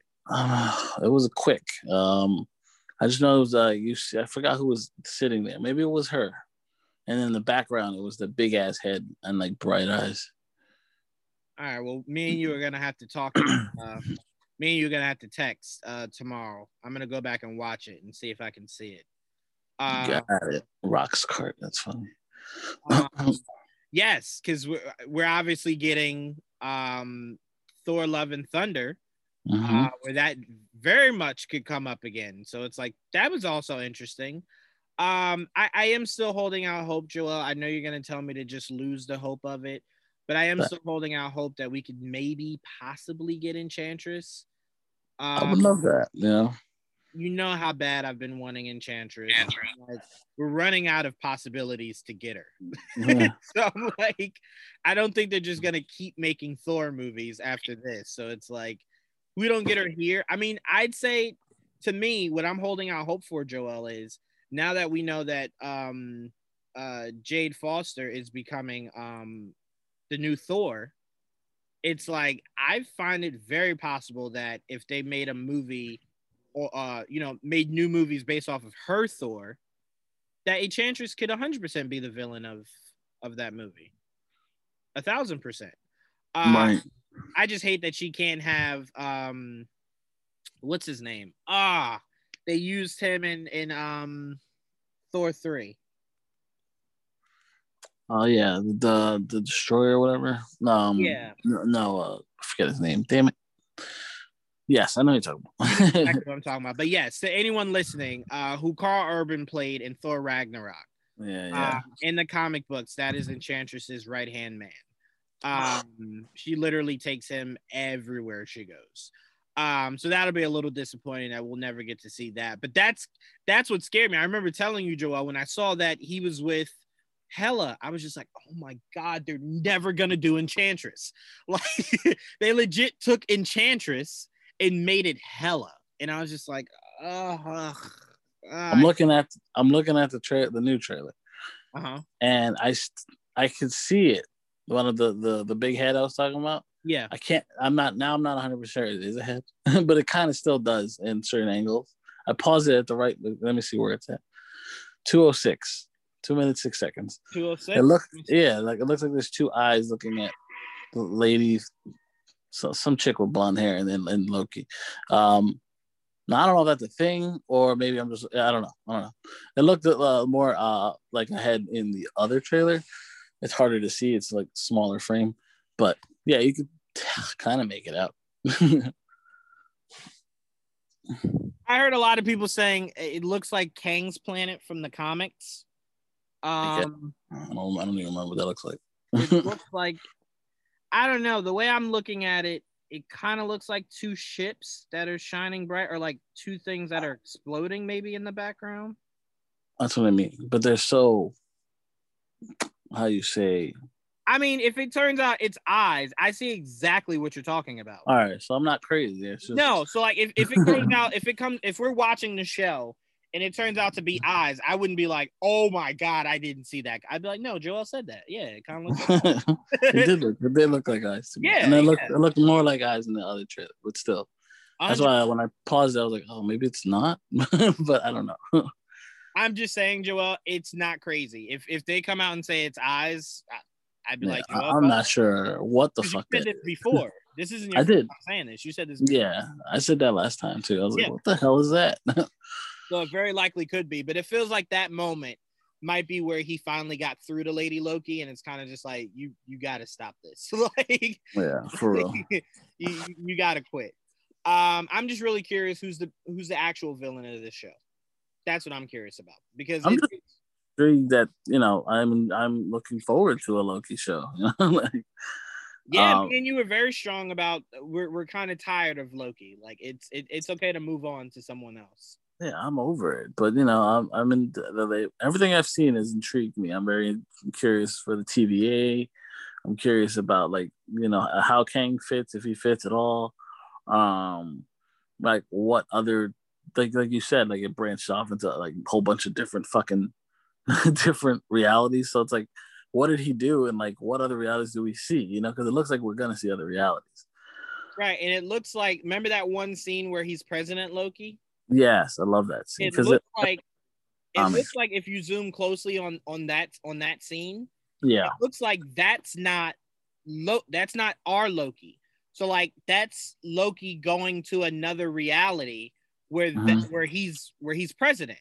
right. So I think the Loki that we see in prison gear and um Owen Wilson's character, they go to to take on that Loki. Like they're trying to stop the different Lokis that are out there causing mayhem, and that's one of them. Um, Interesting. That makes sense though. yeah, right.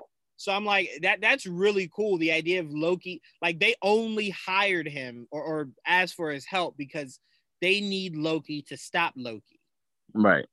Uh, Make- so I'm really curious because I do believe if we compare it to Falcon and the Winter Soldier, right?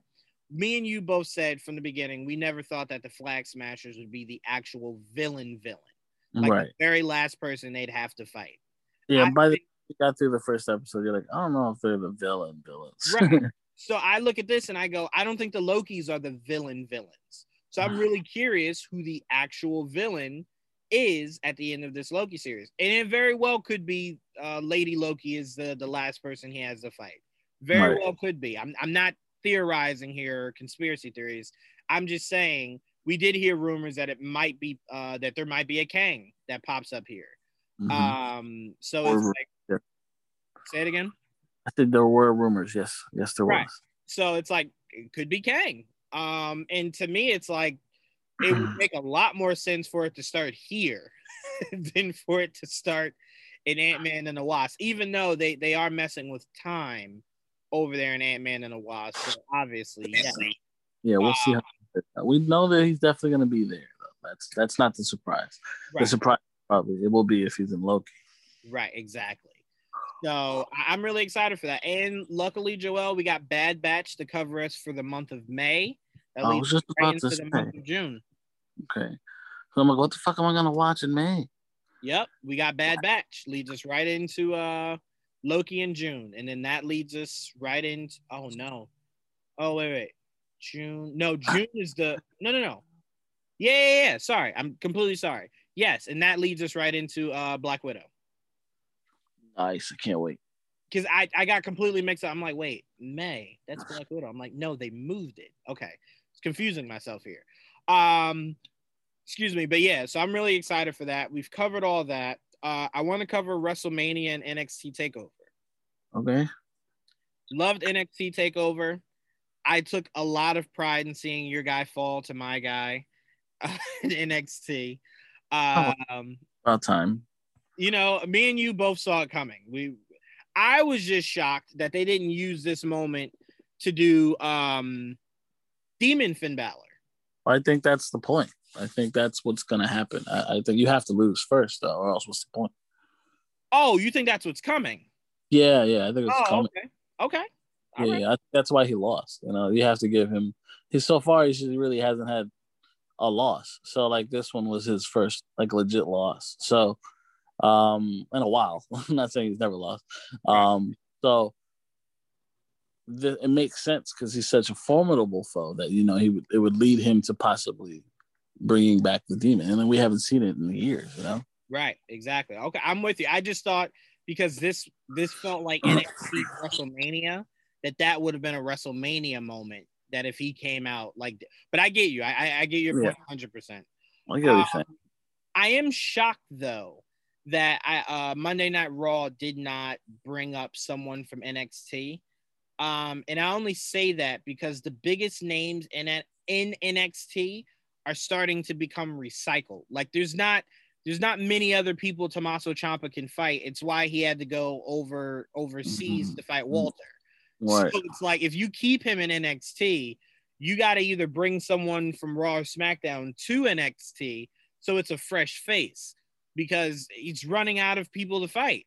I mean, I can't think of anyone on that roster with a big name that Tommaso Ciampa has not fought before. Yeah, no, he's got to either move up or you got to find some new new, new rivalries because you know. I mean, he's, he's you know look at least they switched it up with with Johnny, and he's remained entertaining. right, uh, right, right. But Ciampa, they need to switch it up, and I like I like him. I just I just need need to move. That's why that's why I thought it was smarter when it was like, oh, Ciampa and and Thatcher are tag team partners. I'm like, okay, that's different. That that's yeah.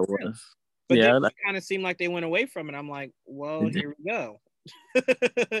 here we go. Um, but yeah, so what did you think of uh Ciampa versus Walter? I- will tell you this, man.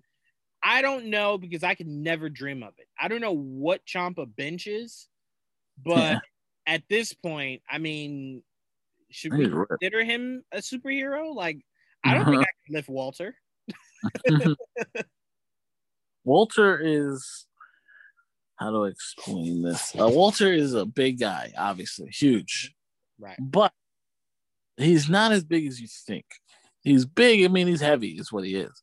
Right. But not as tall as you might expect. He actually is. Let me see how tall he actually is. Um, I'll tell you what, Joel. Me being at a mere five four, everything is tall.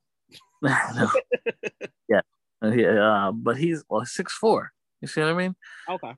He's he looks taller than he actually is. Uh, six four is tall, but like for a guy that looks like he's seven foot tall, because that's the way he stands. Mm-hmm. Uh, and and the fact that he fights like, and now six four, you can still fight like a big guy, right. but like when we say big guy, we're talking like near like six ten, six eight, you know, something like that. This guy's six four. I mean, he's like, let's see, like who's six four? Like the Rock is six five. Imagine. Yeah, crazy, right? Yeah. it's like tall, rocks taller than him. And but you can't you look at it, you don't think that. No. Right? You look at Walter, you're like, nah, he's taller than fucking the rock. No, he's not. well, yeah, I mean, to your point, he just looks heavy. Yeah, that's what it is. Yeah, he he's definitely heavy. thick. That's that's for damn sure. He's thick. Um, but no, overall, what did you think of the first two nights? I did also want to point out uh Gonzalez winning the title to me was yeah. the biggest moment of of the entire weekend. Um, because again, representation, it's the one part of representation we have not been getting. Um, Sasha Banks, to a degree, I think some people forget that she is both, I believe, Hispanic and black. I think. Um, I can look it up. I think she is, yeah, because I think she is, because everyone keeps everyone kept promoting it like two black uh females going up against each other. I'm like, yeah, she's 100 percent black. I think she's she's, def- she's not 100 percent black, but she is she is black. no, right, right, no, she is for sure. And I do believe if you have some black in you, you're full black. But I do think she's okay. she is Hispanic. Um, and I, I I'm I'm only bringing that up because I think it is important that we do establish if some people do have Hispanic roots that they are being uh you know, um, acknowledged. Right, exactly. Because her, uh, her actual name is something really weird. Mercedes. Her name is Mercedes Justine Caster, no, Kaestner Varnado. Varnado. But I think that's because she's married. She's married to, I think she's married to a Spanish guy. That's what it is. Oh, I really? Think I think she's half black, half white. Oh, really? I think I'm still. I haven't gotten confirmation. no, what did you say her last name was? Varnado. Yes, but it was like yeah. cast. Her mom's name is Judith Varnado. Oh, okay, so. Holy shit, Joel! She's only she's only a year older than me. yeah. Oh my god. What have you done with your life? I've done nothing with my life, Joel. Oh my god. I'm thinking, like, oh, Sasha Banks is like 33, 34. no, Af- African American and German descent. Okay, never would have. Varnado, where is that from though? Mm-hmm. Is Varnado? Because when you see Varnado, you immediately want to try to say it in like a Spanish accent, but it's like, no, it's not Spanish. Apparently, I guess apparently, yeah. Okay, and All it's right. like a hyphenated move too. Yeah. Okay. All right. Interesting. Um. Well, the first part is like you said, her husband, but the Varnado is is a family is, is the family name that she kept. So he's a Kaestner, whatever the fuck right. that is.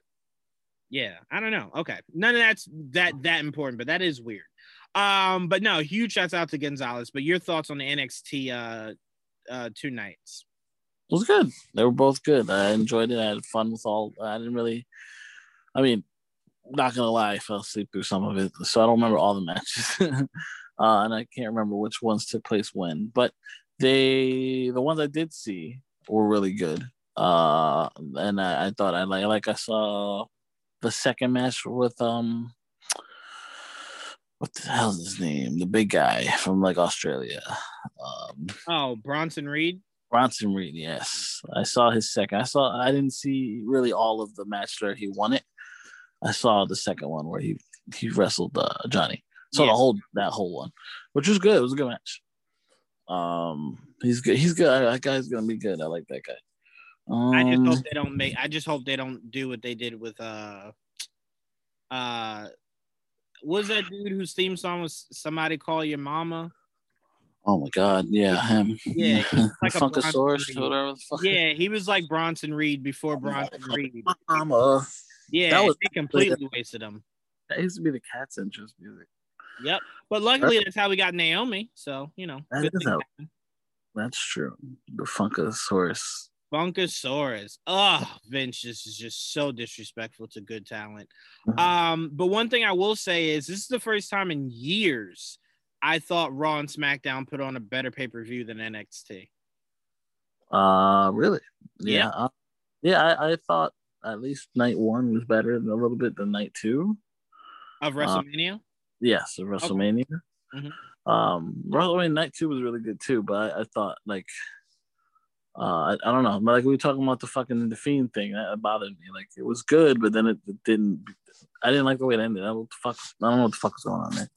Yeah, uh, I watched Raw tonight, Joel, and I, I I had it paused, so I'm gonna go back and watch because um it was Firefly Fun Night, so uh Bray Wyatt was back for the Firefly, but mm-hmm. Alexa Bliss had her Firefly moment by herself, where she had like this really creepy doll Nice. Uh, he was kind of so pretty much what Alexa Bliss was saying, Joel was because this is what you were you were looking for. She was saying that she realized that she didn't need the monster; she was the monster of of her own. Um, so it was kind of it was kind of like her her coming out moment of like I don't really need you, you more so needed me. Right. But I didn't get a chance because we started we started airing. I didn't get a chance to see what uh, Wyatt's response was. Okay. So that's what I missed. But she was saying how there's a new monster on the horizon and you've seen nothing yet. So did anybody debut today? No. Uh Charlotte came back. Charlotte came back. I saw that. Mm-hmm. That was it. That was, that that was, was it. it. This was the most and I kept saying it. They were treating tonight like a recap episode. That's like terrible. just like just a recap of what happened the night before. It yeah. wasn't. It wasn't like I don't know. It didn't feel like the night after WrestleMania, which is right. weird. You know, right. yeah. um, and like I said, there was no there was no big person to to come from NXT like I was expecting. There was no someone from a different uh wrestling company to come over. None of that. So I'm just watching this. I was kind of just like, this is a waste of my time. like, glad I didn't watch it. yeah, no, I mean you should be. I mean, you could easily uh on YouTube afterwards just check out the highlights and go, yeah, no, I didn't need to spend three hours on this. um, but I will say that um I was shocked, and I mean deeply shocked that Roman Reigns retained the title. Did not really? see that coming. I thought Edge was gonna win. I thought that was the whole point. I don't know what the whole point was. I just know. No, no, no. I mean, I thought that was the whole point of him winning the Royal Rumble was to go on to win the championship. Right. Um. So when he didn't, I was just kind of like, I don't, I don't understand it. it, it. I mean, to me, I will always say this. I get it. You got to somehow not make wrestling super predictable, even though it's always predictable. But to me, it's like you had the dude or the or the lady win the Royal Rumble. You build them up and then they lose. To me, that's like the biggest waste of time. What was the whole point of that? Yeah. On like when Asuka did it, when Shinsuke Nakamura did it, now Edge doing It, it. it's really dependent on how you do it with who, because obviously you can't have them always win it, because then that's just not realistic either. fair no fair and that's why i said i i, I get it I, I really do but it's when you like they really built this edge thing up like spear versus spear and then Yeah. and then the daniel bryan being added and it was just like i don't understand what was what was it supposed to be so in my mind apparently their their new uh pay-per-view is being called wrestlemania backlash Okay. So So they're just calling it, calling it. They're adding WrestleMania to it, but it's backlash. It's backlash exactly um So I'm thinking maybe we get the one on one of Edge versus Roman, and that's where maybe Roman loses it. Um, but to me, I like I'm so uninterested. Like I really like what Roman Reigns is doing as a heel. So Me too. if we can get that for like the next decade, I'd be completely fine with that. I'd love them to get a new song to go with that. Really, you don't like you don't like the the one he has? No, it's it's fucking part of the Shield. That shit's dead, bro. Like, give him something new. Yeah, I don't even know. I don't know. Like at this point, Roman Reigns coming out to that is like if John Cena changed his. It's like it's so Yeah, go back to his old one. I hate that new one. I never liked that new one. I mean, I to be honest, with you, I was never a fan of any of John Cena's theme songs, but it was the idea of it. It, it was like, well, it's not going anywhere, so I just kind of was like, oh, well, okay. Um, I I don't mean, know. get used to it, but It you know, I think Roman should get a new song. Like, look, fuck, even Seth got a new song. I'm proud of him. God damn it. He he got a new song only to bring back the old song. No, he got a new song. It was definitely not the same song yesterday. It still started with "Burn It Down," but it was not the same song. oh, I had it on mute because I was watching. Well, that's Oh, your fault. Oh no, I'm saying I, I didn't know. I, I didn't know. I had it on mute. I was watching. yeah, the, the Knicks on. I the- was listening. I'm like, okay, all right, this is different. so it wasn't. It wasn't the. Um. it was a different version of it if it was because it definitely that sounded different to me. Okay. then I'll make sure I go back and, and see what it was so I can hear the the song. Um. But yeah, I don't know. I, I don't know. It all depends on. Um. I guess maybe what that new thing even even sound like. I thought once he became the tribal chief, it would be something tribal, and then it was just like Something. no. Just give me something. I just think I think that's like played out, and it, that was part of his team's theme. And just switch it up, you know, be more individual. You know, there. Um, but yeah, I, I did enjoy it. Bianca Belair, that that was a very amazing moment. that was a good Um, match. I, I loved it. And she finally in Raw and SmackDown did the one thing she's never done since NXT. Used her hair. Yeah, she fucking whipped the shit out of her. NXT. Yeah, And they probably have a. she could probably only use it on a limited basis because that shit fucking probably hurts. No, no, no, for sure. But I, I was just saying the fact that she's not used it since being uh being called up. I was just like, oh, maybe Vince put her like not do it anymore. Right. Um, so I loved it, and you always say this, Joel. You always say certain things should be used in pivotal moments. And in her first WrestleMania main event moment, that's when you break out all the stops. You use Mhm. everything you legally can. Um, so I kind of got the feeling when Sasha kept pulling on it, pulling on it. I'm like, Yeah. get the hell out of her with this damn hair. like, it, it, it, it- it's coming. Um, so that was a really great moment. Like I honestly left this week saying the three women's matches were easily my favorite matches. Rhea Ripley, my girl, Bianca Mhm. Belair winning, and then uh, uh, Gonzalez winning. That was my favorite. Gonzalez winning yeah. um, because I'm just like, yes, it's it's it's a new era, it's a new time. yeah. Because it, I reminded myself, Io Shirai had had that for over a almost over a year. Yeah. She's had it for a hot minute. Yeah, so I was just like, it was time. It, it, it was time. Nothing against her whatsoever. Um, I hope they don't call her up and automatically make her Asuka's new tag team partner. Like Io Oh, yeah. Shirai is really good in a ring. She Uh, sure is. she's so good in a ring.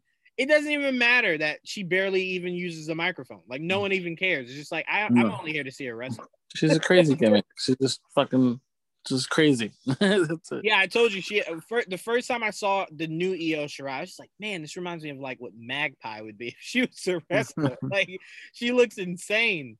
Um, but no, I, am I'm, I'm super proud of what Io Shirai did. I don't think the NXT Women's Division would be what it is without Io Shirai, um, and what she did in her tenure. But it it, it, it was time, and, and, you know, um, I'm I kind of felt that way about all the championships that that would change. Riddle had to get rid of that because you had yeah. to give Sheamus something to do. Yeah, I'm it was like, nice to see Sheamus and fucking uh, Cesaro winning in WrestleMania as individuals. and nice. I loved seeing Apollo Crews win. Yeah, I like that new gimmick, the whole Nigerian prince thing or whatever the fuck. I, it caught me so off guard. The first thing I thought was racist because it was like, where did this come from? Like, it was like when when Triple H asked Kofi Kingston one day, like, where'd your Jamaican accent go? Yeah, really. and he was just like, huh? It was like, no, not huh. Where did it go? Like to me, I don't think anybody like Nia Jax today, Joel. She's she's stumbling and falling down, and it's just like you don't need a gimmick. Like she's she's super strong. Just let that be the gimmick. You don't have to have her falling down and tripping all the time. Like it's it's offensive to watch, honestly. It really is. So um, but I like whoever this dude is that's that's helping out um Apollo Crews. He has this, it looks like he has a kind of move sets as Umaga, and I was a huge Umaga guy. I love the Samoan Spike. Um, he was uh he was the guy that was at uh when they were doing those underground tournaments. You know, yes, I remember now. Yep, you're absolutely right. I remember. That was Queen's um, um whatever prize fighter. I also like AJ Styles and Om- almost almost yeah. almost or some shit. Yeah, him he was good. Yeah, I thought did a good first first match. Good like for him. him having the belts. Um, let me think. Bad Bunny put on a show. There's, Fucking... he might be the best person since Mike Tyson. Mike Tyson didn't even wrestle. no, no, no. I just mean a celebrity, like a celebrity. Um, what's the word I'm trying to think of? Um, presence like a celebrity oh, yeah. presence that you just he's, he's, definitely probably been the best celebrity wrestler like I've ever seen. and that's that's you know, and that's you know counting Stephen Amell, you know. Yeah, he did yeah. a good job, and Bud Bad Bunny killed it, yo. And what I the thing I love most about Bad Bunny was he was doing moves that you wouldn't like. I'm sure his manager was just like, ah, ah, how long training? That's insane. yeah, he must have been training since the first moment we first saw him appear on on Raw. So from that moment all the way to now, he must have just been training like a madman. Like he was mm-hmm. doing moves. I was just like, he's wildly yeah. athletic. like, Coordinated. yeah, it was just like, wow, this is really good. Um, I don't think there were really anything else that really stood out. Um, if I'm missing anything, let me know, Joel. That really stood out during WrestleMania. Not yeah. really. Nah, I think that was it. Yeah, and the girls tag match, I like the not not the individual one, the tour, the what they call the turmoil. Yeah, the one where like they kept the fuck they call it when he like new uh, the new team would come in and shit. Yeah, yeah, yeah. Name of it. Um, yeah, I was really disappointed Lana lost. I was just like, oh man. I was, I was disappointed too, but you know, but I thought like they were good matches. You know what I mean? No, I agree. I agree with you on that. Um, even the tag team title match I thought was really good. Uh, Snuka's daughter, she is she is something. If they use her right, she is something. Yeah, she lost weight. Uh, she's showing her arms. yep. For she would just wear a jacket and shit. I'm like, okay, she's. How do you not? I, I was hot looking at her. She would the way she would dress. I'm gonna be honest with you. I was too, bro. And I'm like, you got like your body like your body moisture has to be like at an all time high. Yeah, like it's crazy. She would wear just all black, and it's just like Jesus. Like, but yeah, now she definitely looked more comfortable. For sure. Um, all right, moving out of wrestling, we got some news, Joel, that was a game changer for you. Oh yay. And that news was a live action Gundam movie. Yeah by our boy Jordan Voight Roberts, who is also doing um Snake, Metal Gear yeah. Solid. Yes, he is, and he's also doing. Didn't he just get fucking Thundercats? Was that not him too? No, no fucking way they gave him all three of those. what? who, who got it then? If, if, Jordan did get that, whoever his agent is, I need some of that. I need just just a little bit of that. Um, that's cornering the market. Are you serious? That's crazy if he did. Um, but obviously, anyone who's unfamiliar with Jordan, he did Kong Skull Island. No, Adam Wingard, that's who it was. Okay, okay. You scared me for a second. I'm like, wait a minute, hold on. I'm like, if he got all three of those. Um, I was about to say that'd be like when Joel said Tom Holland can't be Mega Man, Spider Man, and and Nathan Drake. like, let someone else breathe. Um, that's that's who it was. But um, no, this is huge, Joel. So, what what are your thoughts, man? You finally getting to see what you've been asking for come to life. Well, I'm more of obviously a Gundam Wing uh, G Gundam uh, fan, but like regular uh, out. But I, am a, I'm a fucking narc when it comes to like all giant robots. Like I told you in the past. So whatever they end up doing with Mobile Suit Gundam, I'm here for it because I love Gundams. I love again love giant robots, and I'm super excited for Jordan because he seems to obviously be a fan of that the material, and that's really important to me. That's why I'm happy for him to do Metal Gear. Uh, so I'm really excited for him to do on Netflix of, of all places, uh, Mobile Suit Gundam. I, t- I tell you what, Netflix, you thought uh, what's his name? Uh, when he did the Irishman, you thought he was asking for a lot of money. Wait see what Jordan asked for. He's gonna do it. He's like, look, I wasted less money on this fucking robot than you guys did on fucking Robert De Niro's face. Hundred percent. Um, but no, how you feel about Gundam is how I feel about Mega Man. Like if they didn't if they did a Mega Man movie based off of the Mega Man that you I wouldn't yeah. have objections to it. But I do prefer the one that um the one that I grew up on. Um so to me, I, I feel I, I, understand exactly where you're coming from. It's the idea of you're not gonna reject it, but uh it's not your favorite. But I mean, yeah, no. I mean, it's the idea of robot, so cool. Yeah. robot. So it'll work. yeah. You know, to me, it's like as long as they maybe build up to what what you're saying, they build up to the Gundam that they uh, that you're used to. Um, the ones who were teams. That's why I like the like Gundam Wing. There was like five Gundams. The same thing with G Gundam. like five Gundams. Oh, I Mobile, see what you're saying. Okay, it's it's uh Mobile Suit Gundam is individual. Right. Um. Now the last bit of news before we get out of here, Joel. The biggest news and probably what I'll make our banner for this episode is we just got the news today or yesterday rather that mm-hmm. our girl Lucy Liu is today. Well, yeah, I guess yes today. Yeah, time. right. Uh, based on the time we're recording it, but uh, our girl Lucy Liu will be the third and final of the, I guess, sisters. Yeah, I'm assuming daughter. Yeah, she's gonna be playing. She's uh her she's the second sister, Helen Mirren, is obviously the the main sister. Right, Hespera or Hesperia or whatever the fuck. And we, yeah, we still don't know who or the name of the, the youngest sister, but we right. know who's playing. Right. Um, so Lucy Liu being added to that group is great. And um Sandberg literally he is possibly one of the best directors at uh social media the Lucy Liu picture from Kill Bill of her holding up Shazam's head might have been the funniest thing I've ever seen. um, he knows how to promo. That guy would probably be a great wrestling manager. He knows how to promo for sure. Um, but Joel, how excited are you to see uh, another big name added to uh, this Shazam uh, Shazam 2 movie? It's exciting, but also because I don't know who they fucking are, it makes it hard for me to like picture it in my head.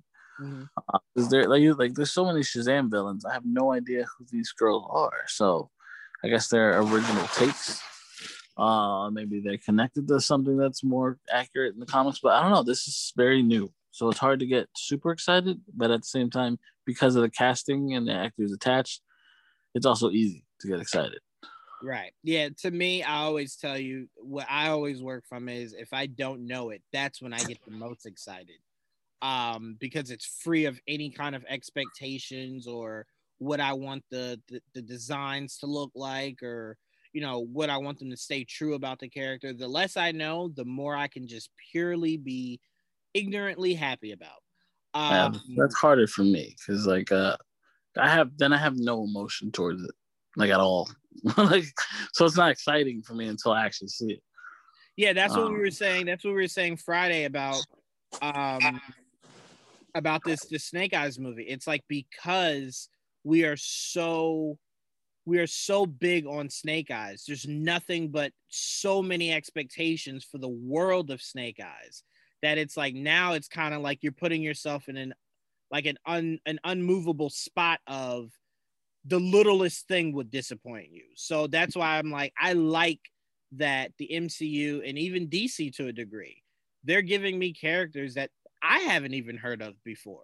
So to me, it's like, well, now I don't have any set expectations to where if these these three women come out and they do whatever they do, and then I go read the comic, I can then read the comic and go, oh, I see where they where they went away from, why they did it that way.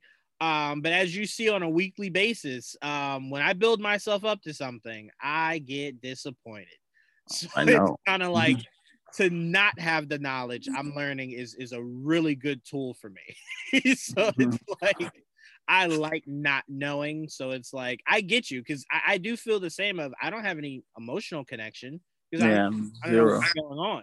But I like if I had to choose between no emotional connection and no expectations, I'd rather no emotion because I can gain emotion. But when you set expectations and they don't meet it, that's when you have this whole sour look on things. Yeah, I can control that though. That's so for me, it's not as bad. So like, like I like to be excited for shit.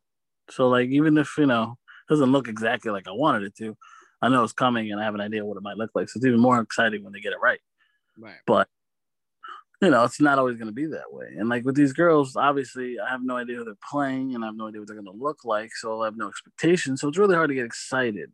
Um, but you know, it is what it is. I'm excited for Shazam. Uh, but you know, the villains is just now like eventually.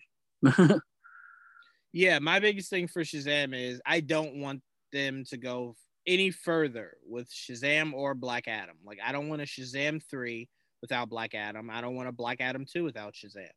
Um, I personally think Black Adam 2 should be the plot of uh, Shazam and Superman versus Black Adam.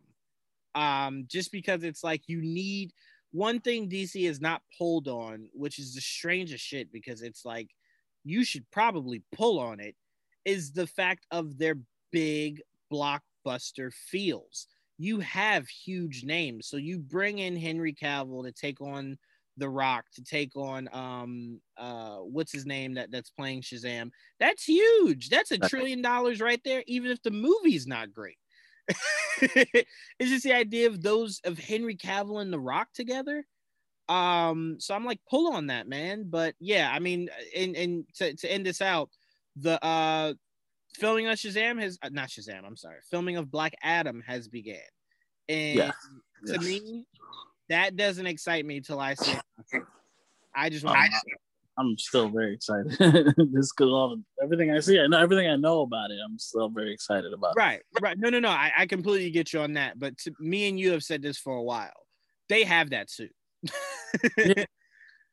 I want to see it. Give me that suit. Yeah, it'll, it'll come.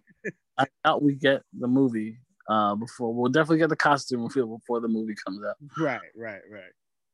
So hopefully, uh, wherever they're filming, um, there's somebody with their phone out just to give Yeah. me an idea. Probably, yeah. idea. And it's not even necessarily Black Adam. It's more so I want to see everybody else. Like, what is- I do too. Yeah, I'm very excited for everybody's costume. That's why I like the tease that fucking Boss Logic had for all the characters. I was like, you bastard. If it doesn't look like that, I'm gonna be disappointed now. right, exactly. So now it's kind of just like, uh, let's see do that? Um, but all right, Joel, this has been a great episode of Much to Do About Nothing. Um, everyone stay tuned. We have uh figure it out tomorrow, and we haven't decided if we're doing sci-fi or sci-fi fantasy. Um, yeah, I I don't think we've actually made a full decision on that yet, but that's gonna be fun nonetheless. So make sure you guys stay tuned for that. Joel, thank you very much. Uh, Yeah. this was a very fun episode. Glad our Knicks got a win. yeah. Um, because we needed that, man. I oof, this episode would not have been good if they had lost. yeah, would not been happy. Yeah, no, not at all. Um, but thank you guys so much, and we'll see you same time, same place next week. Till then, peace. Peace.